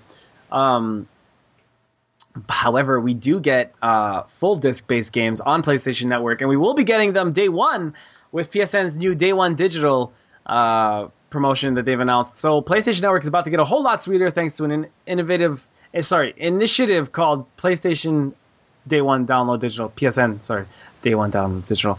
Uh, the program announced moments ago over the official PlayStation blog, moments ago yesterday, I guess. Oh, this is actually quite old. Um, this was announced on the 25th it's going to be basically pair titles day and date, um, like AAA games releasing alongside their retail counterparts. So the titles will be releasing uh, throughout October. Will be Resident Evil 6. That's going to be the first one. Well, I guess Resident Evil 6 and NBA 2K13. Uh, these are both going to be coming out on PlayStation Plus at the same time. No, sorry, on uh, PlayStation Network at the same time as the retail games. Uh, I don't know if it's midnight though. That would be sweet, but it's probably just going to be when the PlayStation Store updates. Uh, this is pretty lame. Can I tell you something, Mike? The only game, the only game uh, that doesn't get a PlayStation Plus pre-order. Well, actually, I guess there's two. Uh, well, no, there's only one that you cannot pre-order, and that's Resident Evil 6. I guess you can't pre-order that because that's coming out next week. But every other single game has a PlayStation Plus tie-in, where if you're a PlayStation Plus member, you can get a 10% discount, except for Resident Evil 6. What's up, Capcom? What's up with that? And I guess also uh, Assassin's Creed 3. Uh, that's coming out on October 30th. So the games that are going to be included in this promotion are Resident Evil 6, NBA 2K13, Dishonored, Doom 3, Big Fucking Gun Edition, 007 Legends, uh, Medal of Honor Warfighter, and Need for Speed Most Wanted, and Assassin's Creed 3. Kind of cool, I Uh, guess. I don't. I don't know about downloading games yet. Why? It's ten percent. Like if it was a ten dollar discount, like sure, but like four dollars off isn't. It, it, it, one, it doesn't seem like enough, and Okay. and two, I by the time they get done downloading, I could have gone to the store and picked it up at midnight. All right, all right. Uh, Plus, no if you're anything like me, I actually like having a physical copy. Yeah, I like just having- me. But, oh, you too. Finally, someone who agrees. yeah, yeah, like I, I I want boxes. Yeah. I'm all digital. Uh, two more pieces of news. This one's actually pretty interesting. Onimusha reboot in the works? Question mark. Uh, according to the latest issue of PS3 Magazine UK, uh, developer Spark Unlimited has been tasked with rebooting an adventure series for Capcom. The magazine speculates that the franchise in question is Onimusha, the demon hack and slash game series that made its debut back in 2001 on PlayStation 2 with Onimusha Warlords. Um, Ri- wait, what? Was it Onimusha Warlords? Wasn't Onimusha Warlords the one where they're all fighting against each other? No, that was the first one on on Onimusha Warlords. Was it really called Warlords? Yeah. Huh. Those games are fun. Yeah, I love those games. Um, I mean, La- Mm. Onimusha 3 was the last one I kind of really liked, but Onimusha 1 and 2 were great. Kind of worried about it being Spark Unlimited because I don't think they've ever really made games. I know they're doing the the Lost Planet sequel, but They made Turning Point Fall of Liberty, which was very bad apparently. oh yeah, that game was awful. Oh, great, guys. Thanks for destroying my excitement for this. Um, but yeah, so. Uh, so I there mean, was that, that's one of those games that people have been asking for all generation. It's it's good to see that it's actually coming. Hopefully, yeah i guess have, Yeah. have people been asking for a reboot of onimusha I mean Um, it's not not like a or Dino majority. of Crisis. dino crisis Yeah, that or Dino. Sorry, I didn't mean to interrupt you there, Joseph. That that or Dino Crisis in terms of Capcom. right right right Those two game, those two franchises definitely um um could do with coming back from the dead. so you, you guys want to know what spark unlimited is made Yeah, They've made Call of Duty Finest Hour for GameCube, PlayStation 2, and Xbox in 2004. I don't think that was very good. They made Turning Point Fall of Liberty, like you guys said. They made Legendary, uh, previously called Legendary The Box. Do you remember that game? Yeah, No, that 'cause rings it's a. Yeah. uh, Lost Planet 3 and uh, Yaiba Ninja Gaiden Z.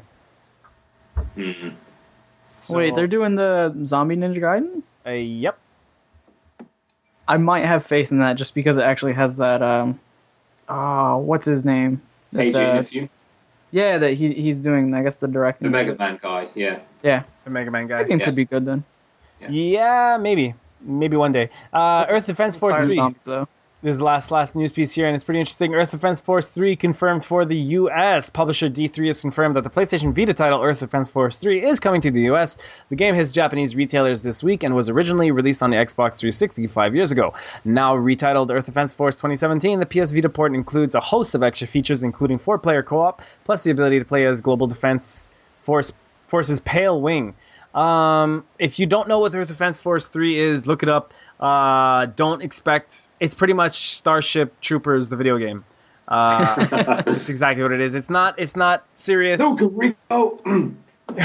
You shouldn't Sorry. be. That's okay. Did you almost just die there? Are you all right? yeah, I said Nuka Rico. Didn't you hear? Nuka Rico. All right. Nukem Rico. Oh, never Nuka mind. Rico. Sure. Um, Still whatever, doesn't the, get it. whatever the fuck that is. I'm guessing that's a character in Starship. It's from Starship Troopers, man. Jeez. I don't remember. I haven't seen that game in a long time. Uh, that movie in a long time. Basically, don't expect Oh, don't expect high production values from this game. Don't expect good graphics. Don't expect good voice acting. Don't expect good anything except good fun because it's co-op ridiculousness. Um, you're just a, a bunch of soldiers, I guess, uh, fight fending off an alien invasion of insects. Yeah, those games are really fun. Uh, I, I I enjoy them quite a bit. And that's it for news, people. cool. Some good stories there. Uh, Joseph, what are you excited for? What do you What do you mean? If anything, are you excited for anything? Like coming up, like games wise? like games wise, or or like anything, like drinking this weekend, or I mean, drinking this weekend sounds fun. Are you Are you coming to Florida? Are we drinking together, Don? oh man, this is happening right now. I'm on my way. Ciao. Uh, no, but games wise, what are you excited for? Um, man, I don't know. After Borderlands came out, there really isn't a ton. Um, Assassin's Creed Three looks pretty boss. Um, and that's that's really it for the rest of the year. Yeah, I guess. Uh, all right, there were a few reviews that might maybe might change your change your mind. Will Robinson reviewed uh, Red Johnson's Chronicles. All no, sorry, one against all. That's a weird name for a game. Red Can we, can we talk about the naming of this game? Yeah, that's a weird name. Seriously, Red Johnson's Chronicles colon one against all. That's just who's that satisfying? Who's that pleasing? I don't know. It's it's uh, So it's just a bad name. it's not it's a bad name, but apparently it's not a bad game because he gave it an eight on ten, saying that it's a great value puzzler with a decent plot and some twists that you just won't see coming. Uh, he liked the great bang for your buck. Up to 10 hours of gameplay for 9.99 is a steal. I'm not so sure about that. He also says the puzzles provide significant challenges and are very rewarding. And he says the characters are humorous and the story has plot twists that you'll never see coming. Uh, he dislikes the difficulty of puzzles, can be off-putting, and poorly worded clues are even more frustrating. He says there is no replayability of value after the game is completed, and he says while the story is entertaining, it struggles to pull you in. So uh, if you're interested in this game, go check out our review. It's on our site. Uh, we've also Adam Dolge also put up his review for FIFA 13. He says that EA Sports keeps its football slash soccer franchise at the top with more realistic match days and gameplay in FIFA 13. The formula hasn't changed much, but the overall package is once again as good as it gets. He likes the strong AI, more realistic gameplay and presentation, the fun skill games. He disliked slow menus, infrequent AI errors can be frustrating, and the minimal game changing improvements. Mike, Sweet. you a FIFA fan? Um, no, I don't play football or watch it to be honest. One more recent review by Ernest Lin. He reviewed Dead or Alive 5. He gave it an 8 on 10. He said Dead or Alive 5 is enough to please fans and newcomers with the game's mechanics and are easy enough to learn but difficult to master. He liked the improved visuals and story plot, dynamic and lively characters and environments, training tools. He disliked the not not enough. He disliked that there wasn't enough evolution. Um, he disliked the graphical shortcomings and the poor storytelling. Uh, but overall, 8 on 10, great game. Mike, you're a Dead or Alive fan, yes, no? Um, I haven't played them, so I can't really class myself as a fan. I've only like seen them running and stuff. You're a fan of the characters, though, right?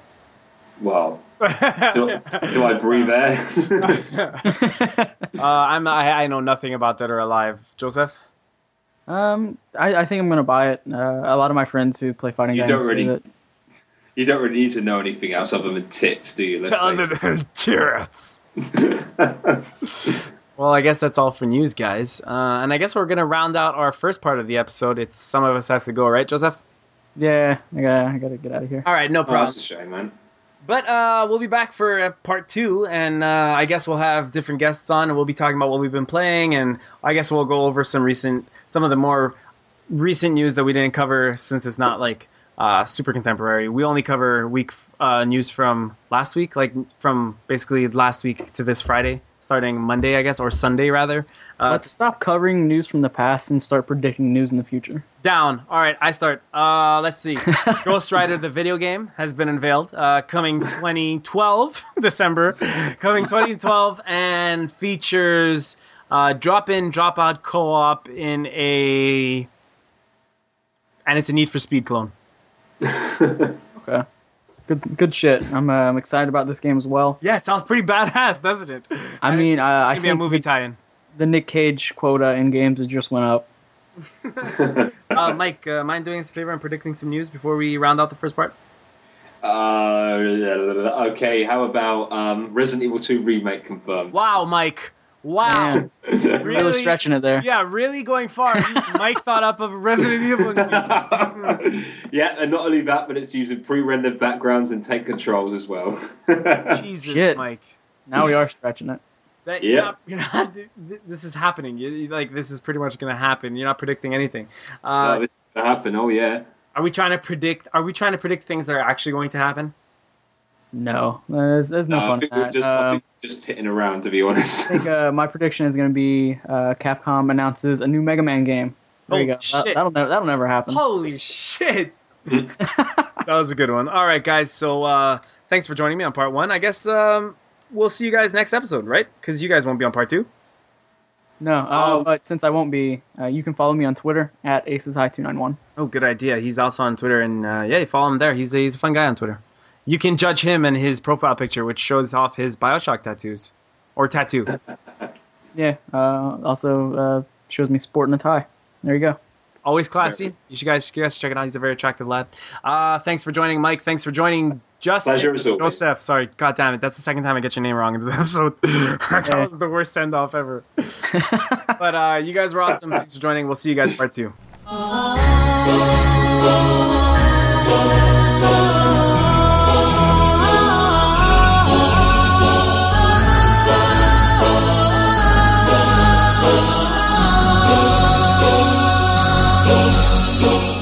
And welcome back to part two, guys. Uh, hey, Mike, what's going on? Not much, man. Just I'm glad you little could make. Yeah, I'm glad you could make part two. It was uh, it was really cool. We didn't expect you to, but you did. You pulled you pulled through. Kind of like Yeah. Terminator. Yeah, man. I've uh, I made sure that since I wasn't going out this week, that I would be here for the full duration, man. It's been a long time. But it's just me and you now. So uh, Yep. no interruptions. Just me and you, man on man, mano and mano, Tano and Michael. yeah. Um, we got some stuff to talk about. What do we got to talk about? What we've been playing, right? Yeah.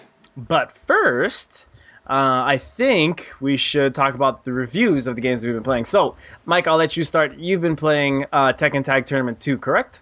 I have quite a lot as well. Yes. Oh, that's a good thing. You'll have a lot to say. So, uh, you gave this game a nine on ten. Yeah. So this I game did. is the bee's knees. Yeah, I really like. I'm. I am. A, for anyone who doesn't know, I, I am a big Tekken fan. But regardless, it was pretty impressive. I think they refined a lot of the mechanics that they had with Tekken Six. They've got the. Um, it's basically it's it is very similar to Tekken Six. You've got like the um bound system, which is basically where you bounce your opponent off the ground so you can continue a juggle. That's all there and stuff. But obviously you've got the whole tag dynamic, which really really makes um, makes all the all the difference. I mean, Tekken Tag One was always pretty um, highly regarded among fans, and this um, they've in uh, they've enhanced it this time because you can now attack your opponent simultaneously with um, these tag uh, tag combos and stuff, and you can also uh, you um, got all the um, like tag throws and stuff where you can like hit your opponent with something, and then the other one comes in and does another attack as well. But you can also, like I said, attack them together, which is pretty cool. And it just adds a whole new dimension to the fights because you've got obviously two health bars to manage. But if one gets knocked out, then obviously you lose the round. So you've got to carefully juggle that, and it's just it's just really satisfying to do that and everything, and when to time when to time your tag attacks and everything and all that. It just it keeps the flow of the fight going. It keeps it varied and stuff. It's just it's great. Fights are absolutely manic, obviously because of that. I mean, Tekken is crazy, man. With the juggles. Um, is there are there more characters than ever? There's more. It's literally every single Tekken character ever, apart from Gon, who was That- featured in Te- that little dinosaur who was featured in three. Literally, they've got every single character in there. Or they will have. Has that never will- happened? Is it the most ever? Yeah, the most ever. Yeah. So Okay. it's what literally about Tekken. Ogre? Ogres in it. Yeah, literally take everyone from Tekken one to Tekken six, and they're in the game, apart from Jeez. Gon. Well, they put it this way: they will they will all be in it when they've um, released the DLC, which includes like uh, Doctor Bosconovitch and um, a couple of other new characters as well. So um, That's but- what they did for Mortal Kombat. The reboot that was also super successful was they just included every single character and kind of um, Yep. went over the stories of Mortal Kombat one, two, and three. Yeah. Um, Although there's no story here because this, this isn't like part of the main Tekken um, storyline. It's just like just an excuse to get everyone together, really. Like Heihachi is young. He's taking some sort of drug to make him like 20 years younger or some shit.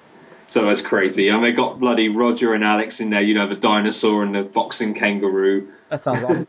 Yeah, um, but yeah, no, it's, it's disappointing that they didn't have something like Tekken Bowl or Tekken Force because I really thought they that would have been a great opportunity to Yeah. revisit those. and but- you, you mentioned that in your, in your Yeah. summary of the re- review. You said with a massive character roster, great online mode, and solid gameplay mechanics, Tekken 2 is easily one of the best brawlers on the market and a triumphant return to the series. You liked, like you said, the great tag mechanics, the superb character roster, online play is greatly improved over Tekken 6, and you disliked the minor online issues, uh, no classic minigames like you were saying, the Tekken Force or bowling. Yeah. So tell me, uh, online lag issues?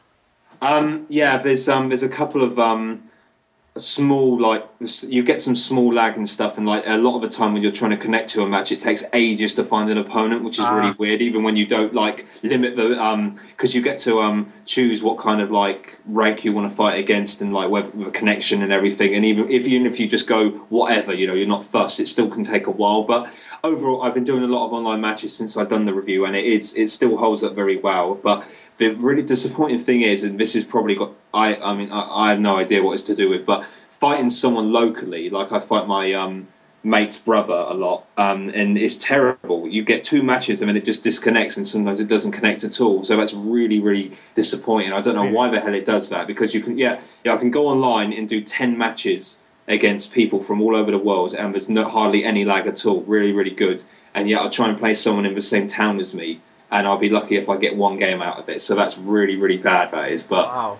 yeah, but the, the rest of the on the online is it's more it is improved over Tekken Six. Because like I said, when you're doing matches against like wherever, like player match or rate match, it's there's less a lot less lag than Tekken Six, and that was improved after they released the patch. And um, so so that's that's really good. There's there's a, like I said, there's only some minor lag issues. It, it can. I've had a couple of thing, games when I've been disconnected, but not much. Overall, it is really good though, definitely. So, me being the Street Fighter guy, you being the Tekken guy, um, since I've never really ventured into the land of Tekken, do you think this is the title? If I wanted to get into it, if I wanted to pick it up, do you think this is the one? Um, yes and no. It's got. It's definitely in terms of mechanically, it's definitely one of the best Tekken games to choose from. But it's not exactly user friendly. It does have a training mode which is quite unique. It's like got this. It's kind of got its own little story um, to introduce you to it, to make it more to easier to get into, to learn all the um, mechanics and stuff. And it does a good job. But at the same time, I can imagine a newcomer being quite overwhelmed by everything because it's one of those games. Um, mm, like I said, it does it does do an effort with newcomers, but at the same time, it's one of those games that's designed like for people who know what they're doing. If you know what I mean. Mm. Yeah, because because it's like a, a it's like a Tekken Tag is essentially a greatest hits of Tekken. So it's one of those ones where you don't, you know, people assume that you come here knowing what it's all about. You know, it's not like a new game with new new mechanics to learn and stuff where you can start from the ground up. So it might be a bit overwhelming, but at the same time, I would not not recommend it. You know. Okay. Yeah. Yeah. Okay. It depends whether you like Tekken. I mean, with beat 'em ups and stuff, I know that it's very, you know, people either like, you know, the type, you know, you've got Dead or Alive, it's got its own style. Tekken has Street Fighter. It all depends what you like. Tekken is very, it's heavily, it's quite, it's accessible, but it's quite intricate as well. But it's very, very um, juggle based, Right. and you can't get out of um, when you're knocked into the air and you get a player who knows what they're doing in terms of juggles. You literally can't do anything about it. So if you don't like being juggled around with nothing to, and you can't do shit about it, then it might get on your nerves. That's all I'm gonna say. Yeah. But then again, every fighting game is like that. Like top level pro, like professional playing of pretty much any fighting game, there's going to be like for a, for someone who's good at it, but not like you know hardcore pro. There's going to be some very frustrating moments, like especially in Street Fighter. Uh, you Yeah, could get chained. You could get chained into things that are kind of ridiculous. There isn't so much juggling like you're talking about, but still, like even in Street Fighter. Oh, sorry, Mortal Kombat. There's also juggling in Mortal Kombat, and I'm guessing the Yeah, exact yeah. same thing happens. Um, but that's cool, man. So Tekken Tag Tournament 2, you think you're gonna be playing it for a while? Yeah, I'm still play. I, up until the game came out, I was still on Tekken Six, even if it was just a couple of matches a week with my Mm-hmm. mate. I've always, I mean, with Tekken, I mean, I've, I've I've been playing it since '97. So each each game that comes out, you know, it's like, yeah, that's our ne- that's like that's the game we'll be playing from now on. So when Tekken Seven comes out, that will replace Tag, I imagine, so on. So yeah, That's cool. yeah, man. All right, I like it. Uh, another Cool. review we didn't mention about a game I've been playing. The Borderlands. Borderlands 2. Uh, Adam reviewed on our site. Adam also reviewed FIFA 13 from uh, that I mentioned last part. Uh, he gave this one a whopping 9.5. And uh, he says Nice. Borderlands 2, check this out. He says Borderlands 2 is one of the best co op experiences of this generation and vastly superior to its predecessor, which is saying a lot. Uh, get lost under a pile of loot as you join friends on the battlefield in your new quest on Pandora. He said he liked the addictive loot system, the terrific co-op experience with solid gameplay, hilarious characters, and a vastly improved narrative. I could vouch for all those points. And he disliked the graphic, uh, mostly texture issues, uh, the occasional bugs, and the only fair vehicle mechanics and usage. Um, I don't. I haven't really played around too much with many vehicles. I've only done the first one, but I, I enjoyed it. So maybe there's more later that he's talking about. The occasional bugs, I haven't ran into any yet, and uh, the graphics I enjoy. I haven't seen any texture issues or graphic issues yet, but then again, Borderlands is the type of game that'll last you for like you know maybe over hundred hours if you're playing with uh, various friends. But um, nice. yeah, I really, I just, I only just started. I'm still very low. I, I- I came late to the game. You know, like Jesus Christ, in this day and age, when a game is out for like a week and a half or two weeks, it's pretty much old. Even though Borderlands was only only came out last Tuesday, uh, I kind of got it this Tuesday, but I haven't, I didn't start playing until the day before yesterday, I believe, or yesterday rather. But yeah, I, I, I got in, I sunk in. Like, so from when I started, I put it in my PS3, and then I only stopped playing about six hours later. It was like a marathon. Holy shit! I love me some Borderlands. Uh, I'm not surprised that I like it, but it's just um, it's very similar to Borderlands One. Uh, I mean, obviously it's a sequel, but still, it's very similar to Borderlands One, but it's cleaner, it's more polished, it's more, way more refined. The shooting is where the big difference is. The shooting finally feels on par with a, uh, with like a Call of Duty game or something like that. Um, and Cool. the loot is better, just better in the sense that the loot all feels different. Uh, you get one gun, you get another gun, and they're totally different. Whether it's just by the brand or you can have a gun of the same brand, just fire, both fire, look, and sound and feel completely different. It's actually it's really entertaining. I, I uh, I'm heavily enjoying Borderlands 2. Well, I'll have more to say next episode though, since I haven't really gotten into the core of the game. I'm, I'm really only I'm not even like level 15 yet or whatever. I'm still very very uh, early on. But uh, so far, early impressions, I'm really liking it. Borderlands Sweet, 2 man. is really good. But Mike, good news. I've been playing a shitload of video games. Awesome. A Always shitload. Uh, speaking of awesome, I finally, finally tried Awesomenauts. Um, Awesomenauts is a MOBA game, which for those of you don't know is like a tower, de- kind of, not really tower defense. It's, it's like a League of Legends or Dota 2.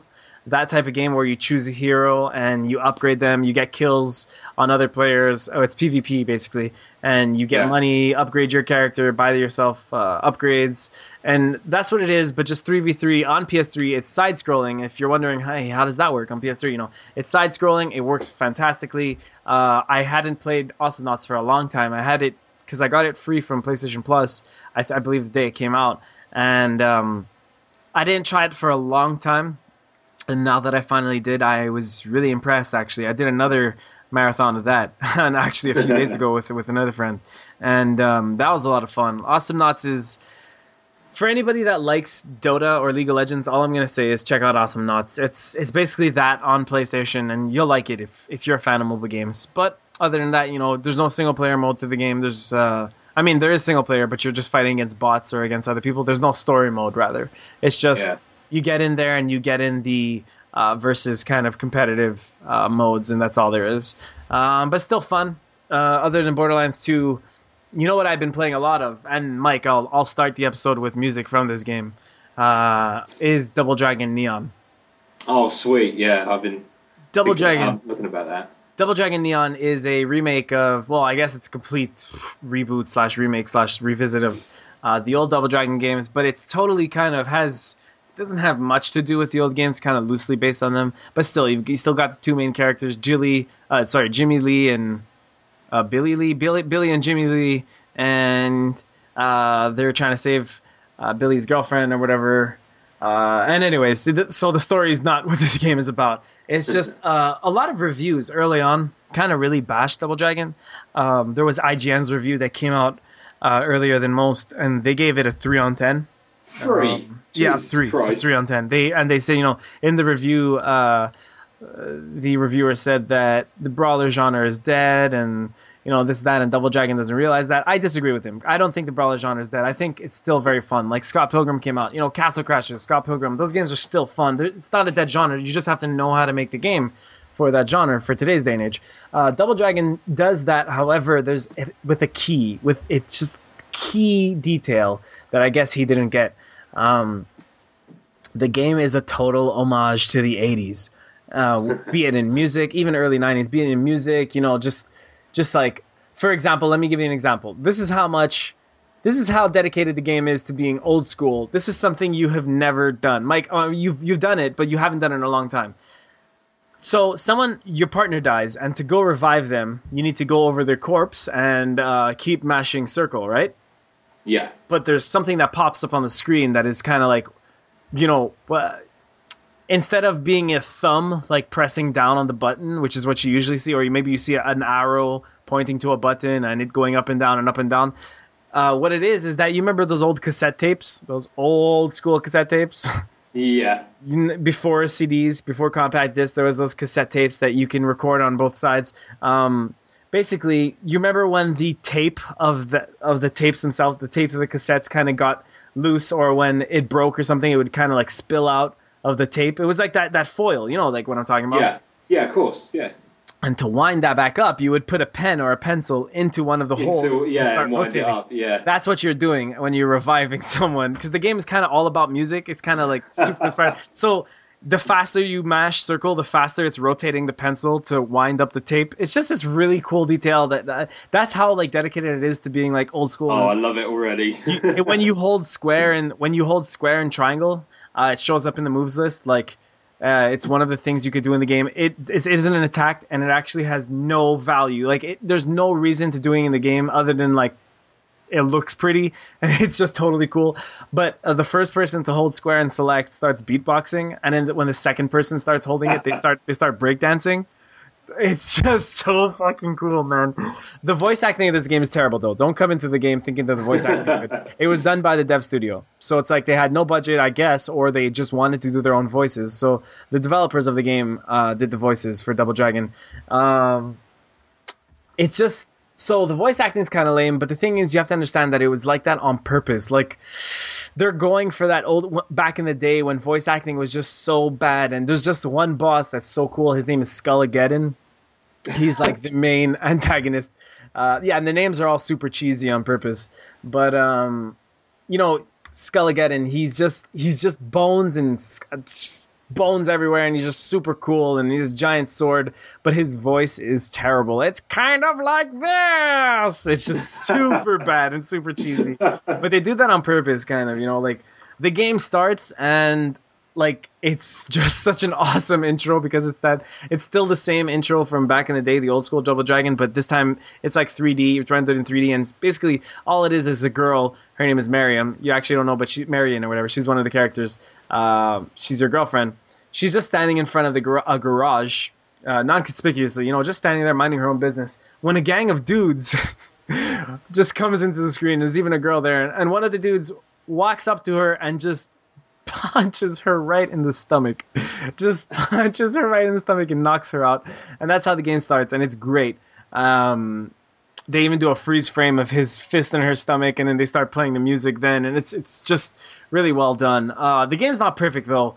Uh, the fighting is kind of clunky. You move around kind of slow. Everything is kind of just sluggish. But once you get used to it, I mean, there's actually like you can learn quite a bit about the fighting system. And and I'm on the third difficulty now. You beat the game, you unlock Dragon, then Double Dragon mode. And I'm on Double Dragon mode, and a friend of mine, we're totally hooked. We're just, we're just hooked on that game. It's so brutally hard, but uh, we love the music. The music is freaking phenomenal, by the way. Uh, that's cool. what the music of this podcast is going to be of. The intro, the break, and the outro. Um, Oh, it's just so good, so good, so good. I can't talk about Double Dragon Neon enough. It's just the only thing is it, it got bashed in some early reviews, and um, but then again, some some outlets gave it super high scores. I think Joystick gave it a 9.5 out of 10 or a 9 out of 10. Uh, they really really liked it, and so do I. Uh, you know, if I I played the game extensively right now, we haven't written a, a, review on the game, I don't think. But if I did, if I were to review Double Dragon Neon, I think I'd give it an eight or eight five on ten. It was a really really fun game. Um, I've been playing more stuff, dude. It's just you, you, you wanna, you wanna, you wanna take, you wanna take, uh, take the mic. What have you been playing? Yeah, yeah, sure. Well, I've actually finally finished um, Zelda Skyward Sword. Oh yeah. Took me about seventy hours, which is more than um, Mass Effect and Assassin's Creed took me, which I was surprised at. All of them, that is. Um, yeah, I'm, i really like that game. I mean, it's I'm a, I'm a massive Zelda fan. I, am relatively new to the series. I only got into it with um, Wind Waker, which um, you know obviously compared to most people, that's pretty that's pretty new. But yeah, it was different. It definitely felt different, probably because of the art style, but not not only that, because of um, and I'm not going to spoil anything, but because some of the um the staples of the series weren't actually in the game. I'm talking about both in terms of gameplay and um, characters. I'm not going to like I said, I'm not going to spoil anything, but some things were conspicuous by their absence, shall we say. But it was still a great game. There was still plenty of Zelda, classic Zelda moments in there. The the environments are gorgeous. I, I do love the art style. It's kind of that that water, watercolor thing that sort of blends yeah. Wind Waker and Twilight Princess. Um, I mean, I, have heaped praise on this before a previous podcast, a podcast, so I won't go into it now. But yeah, it's it is a great game, man. I, I loved it. It was um, it was challenging. The bosses were the bosses were great. Just the creative is always, and more importantly, the the uh, motion controls they do actually work quite well. It's not perfect, but um, the small niggles I have with it aren't enough to ruin the experience. It's only, it's only just a minor problem. So yeah, it's a great game, man. I'm glad I finished it because it took me all summer, but yeah, I really enjoyed it. Cool. Um, yeah, apart from that, um, I've actually, um, yeah, I think I'm, I can say this. Yeah, I've actually started Resident Evil Six today. oh my gosh! Be, yeah, which will be for my review, which I am really, really hoping to have up on uh, Monday along with everyone else. But if it's not, I can assure you guys um, that it will be up very, very soon. It's a big game, I can tell you that much. I've got a lot to get through. Um, so far, I've only just been experiencing with Chris's campaign, and um, I'm going to talk a lot more about it the um, on the next podcast. But it's um, it's very much. Be um, careful, Mike.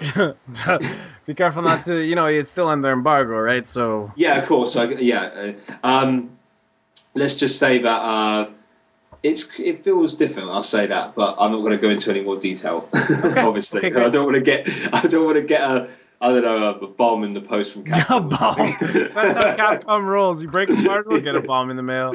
Yeah, Uh, but, that, yeah, as I said, the review will be up um, early next week, definitely. Yeah, what a tease. So if you guys, if you're interested in Mike's Resident Evil 6 review, and you should be, go check it out on PSU.com on either Monday or Tuesday next week. Yeah, hopefully, yeah. Cool.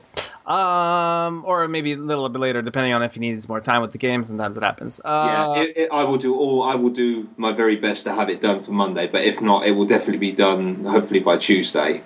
ah, that's okay, man. Yeah. Uh, I want to talk to you. Well, I'm gonna save this game for later, but uh, so okay, I'll just bring it up. I finally finished Final Fantasy IV. I've been I was playing that on my Right. Vita. Yeah, I was playing the complete collection that came out on the PSP. I had downloaded that on my Vita, and uh, I'm now playing the Interlude, which is it was a mobile phone game in Japan. Um, before I play the After Years, so I finished Final Fantasy IV for the first time in my life. I mean, I had played it before, but I just never finished it, and um, I really, really liked Final Fantasy IV. I mean, I know it's old school and it's kind of tough to play now, but I, I mean, I took that, you know, I, I kind of took that into consideration while I was playing it. Just like, yeah, there's still more of those random battles all the time that they just shove them down your throat. And yes, it gets kind of crazy at points. Uh, it gets kind of difficult to, difficult towards the end, but uh, I like what they did with the structure of the game. I like the game's pacing. I like that um, you don't really ever have to go out of your way for the side quests or for the other collectibles. They kind of all just the game is pretty linear for a Final Fantasy. Um, you kind of keep going from quest to quest to quest to quest, and so long as you're doing that, I mean, there's only like two or three parts really where you have the option to kind of not go to your quest and go get something else in another dungeon, but they make that pretty Yeah. clear to you. Like for example, when another dungeon opens up, you'll see like a little uh, cutscene or whatever that like you know Mhm. some something's going to be happening there, and it'll, it'll give you like a pop up saying Mount Doom or whatever, or Mount Ortiz is now available or whatever. You know, like they'll make it. Yeah, Mount Doom. Sorry, it's Mount Ordeals. Um, and so I got to the end of the game, and that's where it got pretty damn hard. The, the last dungeon is kind of brutal. Not gonna lie. Uh, last boss is just an asshole. Uh, kind of uninspired though because they. I don't want to spoil anything, but you go along the whole game thinking that the enemy is a certain guy. Well, I guess I am spoiling it now, but you think that the enemy is a certain guy. It turns out he's not the last boss. Blah blah blah blah. There's someone that pops out out of nowhere, and this kind of happened in Final. Fantasy IX, right? Like, uh, I think I think you thought that the last well, it wasn't like it was supposed to be Kuja, but then out of nowhere was another last boss. I can't remember. Maybe Kuja was the last boss. I just can't remember. But Don't uh, ask me. I ain't played it, man. yeah, it's not the first time I've seen this in a Final Fantasy either, where uh, you're against this one dude for the whole game, and at the end it's just some totally ridiculous random boss fight.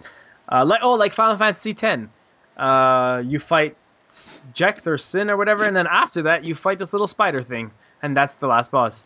Um, so anyway, sorry spoilers. By the way, Jesus, I really ruined Final Fantasy X for people if they haven't played it but um, so yeah, that was fun. I'm glad I final, finally finished Final Fantasy IV.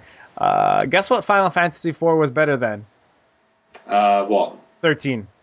That's ridiculous to say, but it was totally true. Um, oh man, I have a could bone. here. I have I have a lot to say about this this this last game that I've been playing. I mean, I'm sure I've been playing other games, but this one this one's really gonna take up my hatred. I have a lot to say about not hatred, but I just have a lot to say about it. So, Mike, is there anything you want to get to? um, no, I'm done, mate. That's pretty much it. That's all you've been playing. Yeah, yeah. I started playing Ico, Ico HD. Oh Uh, wow. that's that's not the game I want to talk about, but yeah, I started playing Ico HD. Uh, not much to say there yet. Kind of just started, and Yorda is an asshole. I just wanted to climb a freaking ladder without me telling her to. You understand? I just I just wanted to kind of be smart and just. Why are you standing there? The things are coming after you. Just follow me and stop being such an asshole. Um, but anyway. Uh, okay, here's what I've been playing. This is going to kind of take you by surprise, Mike. You ready? yeah, go for it. with all these games coming out and all these games being out and some great games being out, what did Don choose to play? Hmm. Was it Starhawk? Was it did he finally want to actually get in Starhawk? Nope. That's still in his pile of shame. it was Sorcery. Sorcery. I played Sorcery.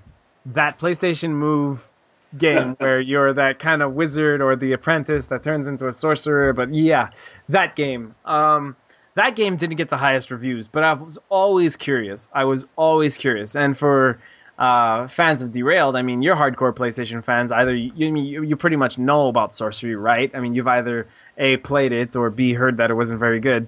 And uh, here's the thing. I, I finished it, so it took me a while, but I finished it. Um, sorcery has some good ideas. There are there are designs in sorcery that I I am quite fond of. Uh, specifically, so I think the voice acting is actually kind of solid. Uh, I, I don't think the voice acting for the main characters very good, Finn, but every character around that has some pretty good voice acting to them. Um, cool. The story is quite imaginative. I'll give it that. Like the story, while it's you know it's you know you're you're a sorcerer's apprentice and you get stronger and stronger and then you end up becoming a sorcerer, blah blah blah blah. But there's actually a lot more to that, and it kind of ties into Irish mythology. Um, so there's a lot there's a lot going on there. There's a lot that they have to choose from, and different characters you, you different enemies you encounter, and different like environments, and that's kind of cool. Um, and the core design of the game, like you know, kind of swinging the move and using the move just as your wand, yeah. that is both the coolest part of the game and the game's biggest flaw. And I'll tell you why is because I don't think I haven't played another game that was as rushed as Sorcery in a long time. Not that maybe maybe it wasn't rushed, but there's definitely there's just just definitely some super sloppy um, design. Like for example, you could do curved shots. So curved shots is you kind of throw out your arm and kind of curve the the the move controller to either side, and it's going to shoot out a bolt and it's going to kind of curve it. Okay, let's talk about the most inaccurate piece of shit ever because that's that's the curve shots, and it's like you can and you kind of have to aim on screen. Well, not really. You kind of just aim where, with your arm, kind of in relation to where you want the character to shoot out his bolt. So that kind of kind shoot of, his bolt, eh? Shoot his, shoot his bolt. Yeah. So, sorry, but um, and that kind of works. Um, but for the most part, it's mostly inaccurate, and you're kind of gonna have to. It's just so repetitive you start getting new skills and everything, and that's nice, but it doesn't really change things up much. Uh, you can like the most you could ever do is like uh, create a whirlwind and kind of engulf it with flame or lightning and whatever, and I guess that's fun, but the game gets crazy repetitive, and I have some serious bones to pick with it. Okay, so just let, us let's, let's get in here. I don't want to spend too much time on sorcery, but just in terms of trophies, whoever designed yeah. sorcery's trophies I'm very angry at them. Not because they're bad, not because well they are bad, but not because they're extremely hard or like long to obtain, whatever. Because that's fine, like that's your prerogative. You want to make your trophies like a crazy grind, but because they're just illogical and they're just asshole trophies. Like for example, there's a hidden trophy in that game to die to a boss. It's a hidden wow. trophy to die to a boss. So if you're th- that's pretty much saying, hey, if you're doing good at our game and if you're good at our game, we're not going to reward you. In fact, we'll reward you if you were bad at our game because we won't even tell you that there's a trophy to die at the boss if you check the trophy list. It's a hidden trophy to die at that boss, which I didn't do by the way.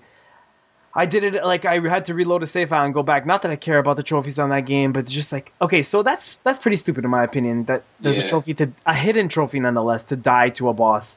But anyway, um, there's a really cool feature to the game where you, you the, the way you upgrade your character is all through potions.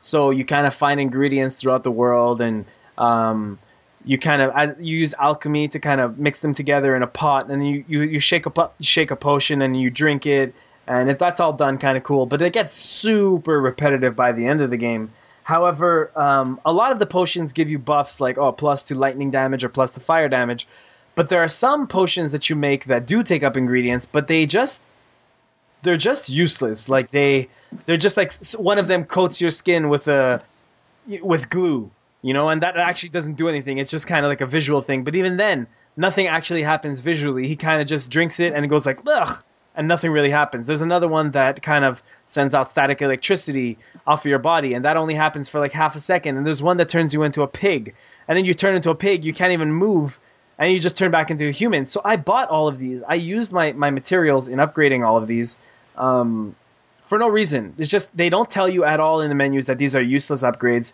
You know, the problem with the game is that you by the end of the game you will not. I got everything, and you will not be able to upgrade your uh, character to the max. Uh, and what what what's really the problem with that is. So there are misleading potions, kind of. They kind of tell you that they're gonna do something. They don't give you an effect, but still they're there on the tree i bought them i should at least feel like i've upgraded my character in some way especially since i've used materials that i could have used for other potions here's a problem is that you cannot actually upgrade your character to the fullest because there's no new game plus. So the game ends and that's it. And you can't go back. There's no chapter select nothing. It's like you start from the game and you have to just keep going and there's no way to pack track. So if you miss a chest or whatever and there is a trophy for getting all the chests and all the treasures etc if you miss a chest that's it. You'll have to play the game again to go back and find it. It's just super annoying things like that. I can't believe the game didn't have a new game plus because you're building like a you're building a skill tree and stuff like that, or, or like a you're you're just giving your character more skills, but there's no way to actually max it out, and so you have to pick and choose what you get, and that's annoying. Um, Yeah. another annoying thing, Mike, and I, I know I'm ranting about this game, but this game no, no, deserves go to be ranted about. There's so many weird things, and this is why this game failed. So, uh, like new game, no new game plus for me is unacceptable. I'm sorry, like that's that's that's terrible. That's a terrible thing. But um, another thing that really got on my nerves about sorcery is the fact that, well, well, whatever. I, it just it just slipped my mind. I'm not lying. it just I just had it on the on, on the top, tip of my tongue, but it just went away. Uh, it's God damn it, Mike. Fill the air, Mike. Fill the air. Oh, so, so you can't remember then, eh? I, it just it was on the tip of my tongue, and I just lost it. Oh, don't you hate Okay, so it has happens? camera problems. It has camera problems, like a lot of camera, Camera problems. problems. It's not what I dislike speci- particularly, but I, uh, I did, I did have a few camera problems. And like Steven said in his review, I remember reading that the auto locking on enemies uh, places restraints on your spell casting. Like I didn't understand what he meant, but it's, it's like, I, it auto locks on one enemy even if you don't want it to, and there's no way to change the targeting. So you're locked on that enemy, and if that enemy is in cover, well then you're shit out of luck because there could be any other enemies that are shooting things at you that you're not aiming at. It's just designs like that that really piss me off. Um, yeah, I know, I know what you mean. Yeah. Oh yeah, I remember. Here's what really pisses me off about the game. One Go thing that was just I could not forgive. Um, so there's a trophy that says, "Oh, this this isn't it. This this is an aside." There's a trophy that says, uh, "Collect, accumulate twenty thousand gold." Okay. hmm And I about halfway through the game, more than halfway through the game, I'm like, Jesus, I've gotten way more than twenty thousand gold. I should have the trophy by now. And I'm like, wait, they don't mean that you have to uh, have twenty thousand gold in your bank because that would be totally stupid because that means you you weren't upgrading anything. You're just saving all your gold. Lo and behold, I had to sell all my shit. Then I got the twenty thousand gold trophy. So I was like, that's lame. But here's what's really lame, Mike. Are you ready? Yeah. there's a potion you drink, and the potion says, um, drink this potion and you'll have a 15% discount at the alchemist. The alchemist is where you buy various materials that you've already found. So once you find, like, let's say an onyx mushroom or something, it's going to be unlocked at the shop, so you can buy it and uh, create more potions using it. Uh, You combine various resources to make different potions, yada yada yada. And so it gives you a 15% discount at the shop. So I got this potion as early as I could. As soon as I unlocked it, I was like, oh god, I'm getting that. I spent the materials to make it. Um, so lo and behold, things were 15% cheaper at the shop. But here's where the game really messed up. And I can't believe nobody noticed this before releasing the game. Before, I just have no idea. I cannot fathom how this is, uh, how this feature has been totally ruined. So once you use that upgrade, you get the 15% discount at the shop. Here's the messed up part: is that in sorcery you find a bunch of treasures to sell, and that's how you uh, afford things to buy at the shop, right? Yeah. That's how you afford these resources to upgrade your character. However, um, once you use that 15%, it's a permanent buff. Once you use that 15% discount, you also lose 15% of the amount you would have gotten when you sold an item. So it just it just it lowers the value of all items by 15% in the store globally even when you're trying to sell an item to the merchant. So in the end run I lost more money than I would have gained because the way the main way to make money in that game is to sell things.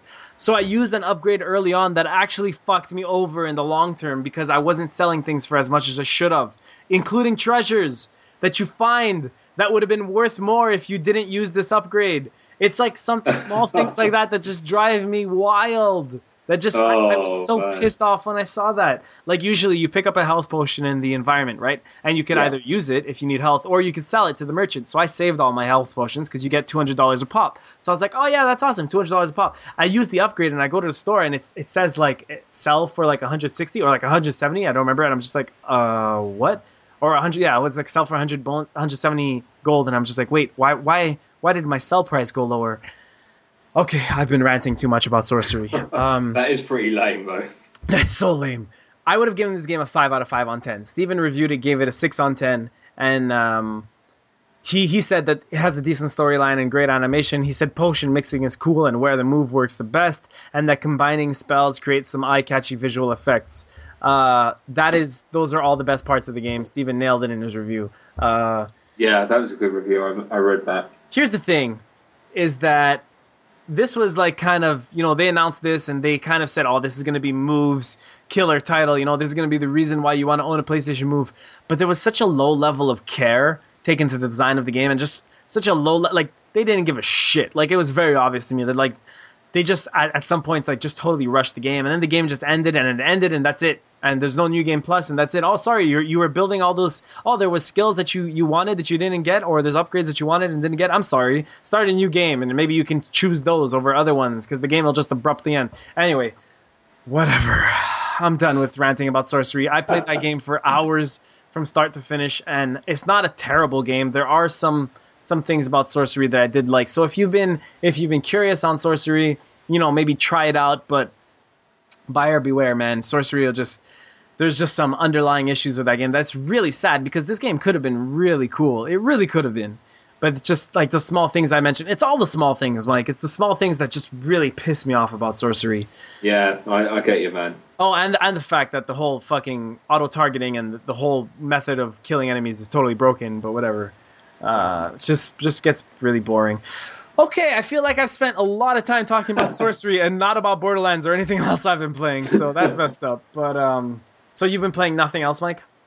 Um, oh yeah, a bit of um, uh, Mario, New Super Mario Bros. on the DS, but that's about it, really. Oh, and okay. So do you have anything to say about that?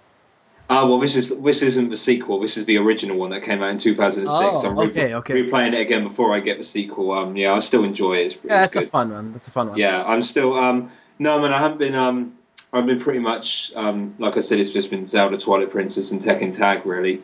And obviously now I'm going to be going through um Resident Evil Six, so I I'll uh, have to talk about then. I bought another game actually. I forgot to say this. I haven't been playing it though because there's a big problem with it. Uh, so I bought Guild Wars 2 for PC. Oh, cool. Yeah, I bought Guild Wars 2 for PC. However, I'm not playing it because unlike the game, the game says that it supports my, my graphics chip, which is an Intel HD 3000, something that you can find in a MacBook Pro, for example. Uh, but I have an Intel. I have a, a Dell a Dell uh, laptop, so I like playing games on my laptop. My laptop's relatively powerful. However, when I, I bought Guild Wars 2, I'm like, all right, sixty dollars. You know, support a new MMO. It's not World of Warcraft. MMOs kind of are, you know, few and far between now. I mean, there's a lot, but there's not many great ones. Um, so I'll support this one. I've heard great things. I paid sixty dollars to download that to download Guild Wars 2. So just like a, any PS3 or 360 game you'd buy in stores, um, paid sixty dollars. Took so long to download the game, but once I finally did, I was super excited. I get in the game and I have nothing but extreme graphic and texture issues. Um, yeah, it's just super rough. I had to put the game on lowest settings, and then even then, you know, it said, you know, this is what really pissed me off is that they said that my my video card, my my graphics chip, whatever was was supported, and I paid sixty dollars for your product. And then this is the fucking problem with PC games because PC gaming is so freaking weird because nobody has like one box. Nobody has like you know like making a game like uh, Borderlands 2 for example. Developers know exactly that exactly what specs of the PlayStation 3 is. So everybody that has the PlayStation 3 version will the game will be played like this, you know? Like they know exactly what it's going to be like. Unfortunately, Yeah. They don't know what the game's going to be like for my, you know, specific uh, setup that I have on my laptop, even though other people with my video card don't seem to be having this problem. But th- here's the shitty part. Like, you know, you buy a PC game, you spend $60 on it, you install it, and then you have problems with it on your specific computer or, or on your computer. You know, this doesn't run well or this, and then it lags, and it just ruined my experience experience with the game. Um, and I'm sure uh, Guild Wars 2 is really cool.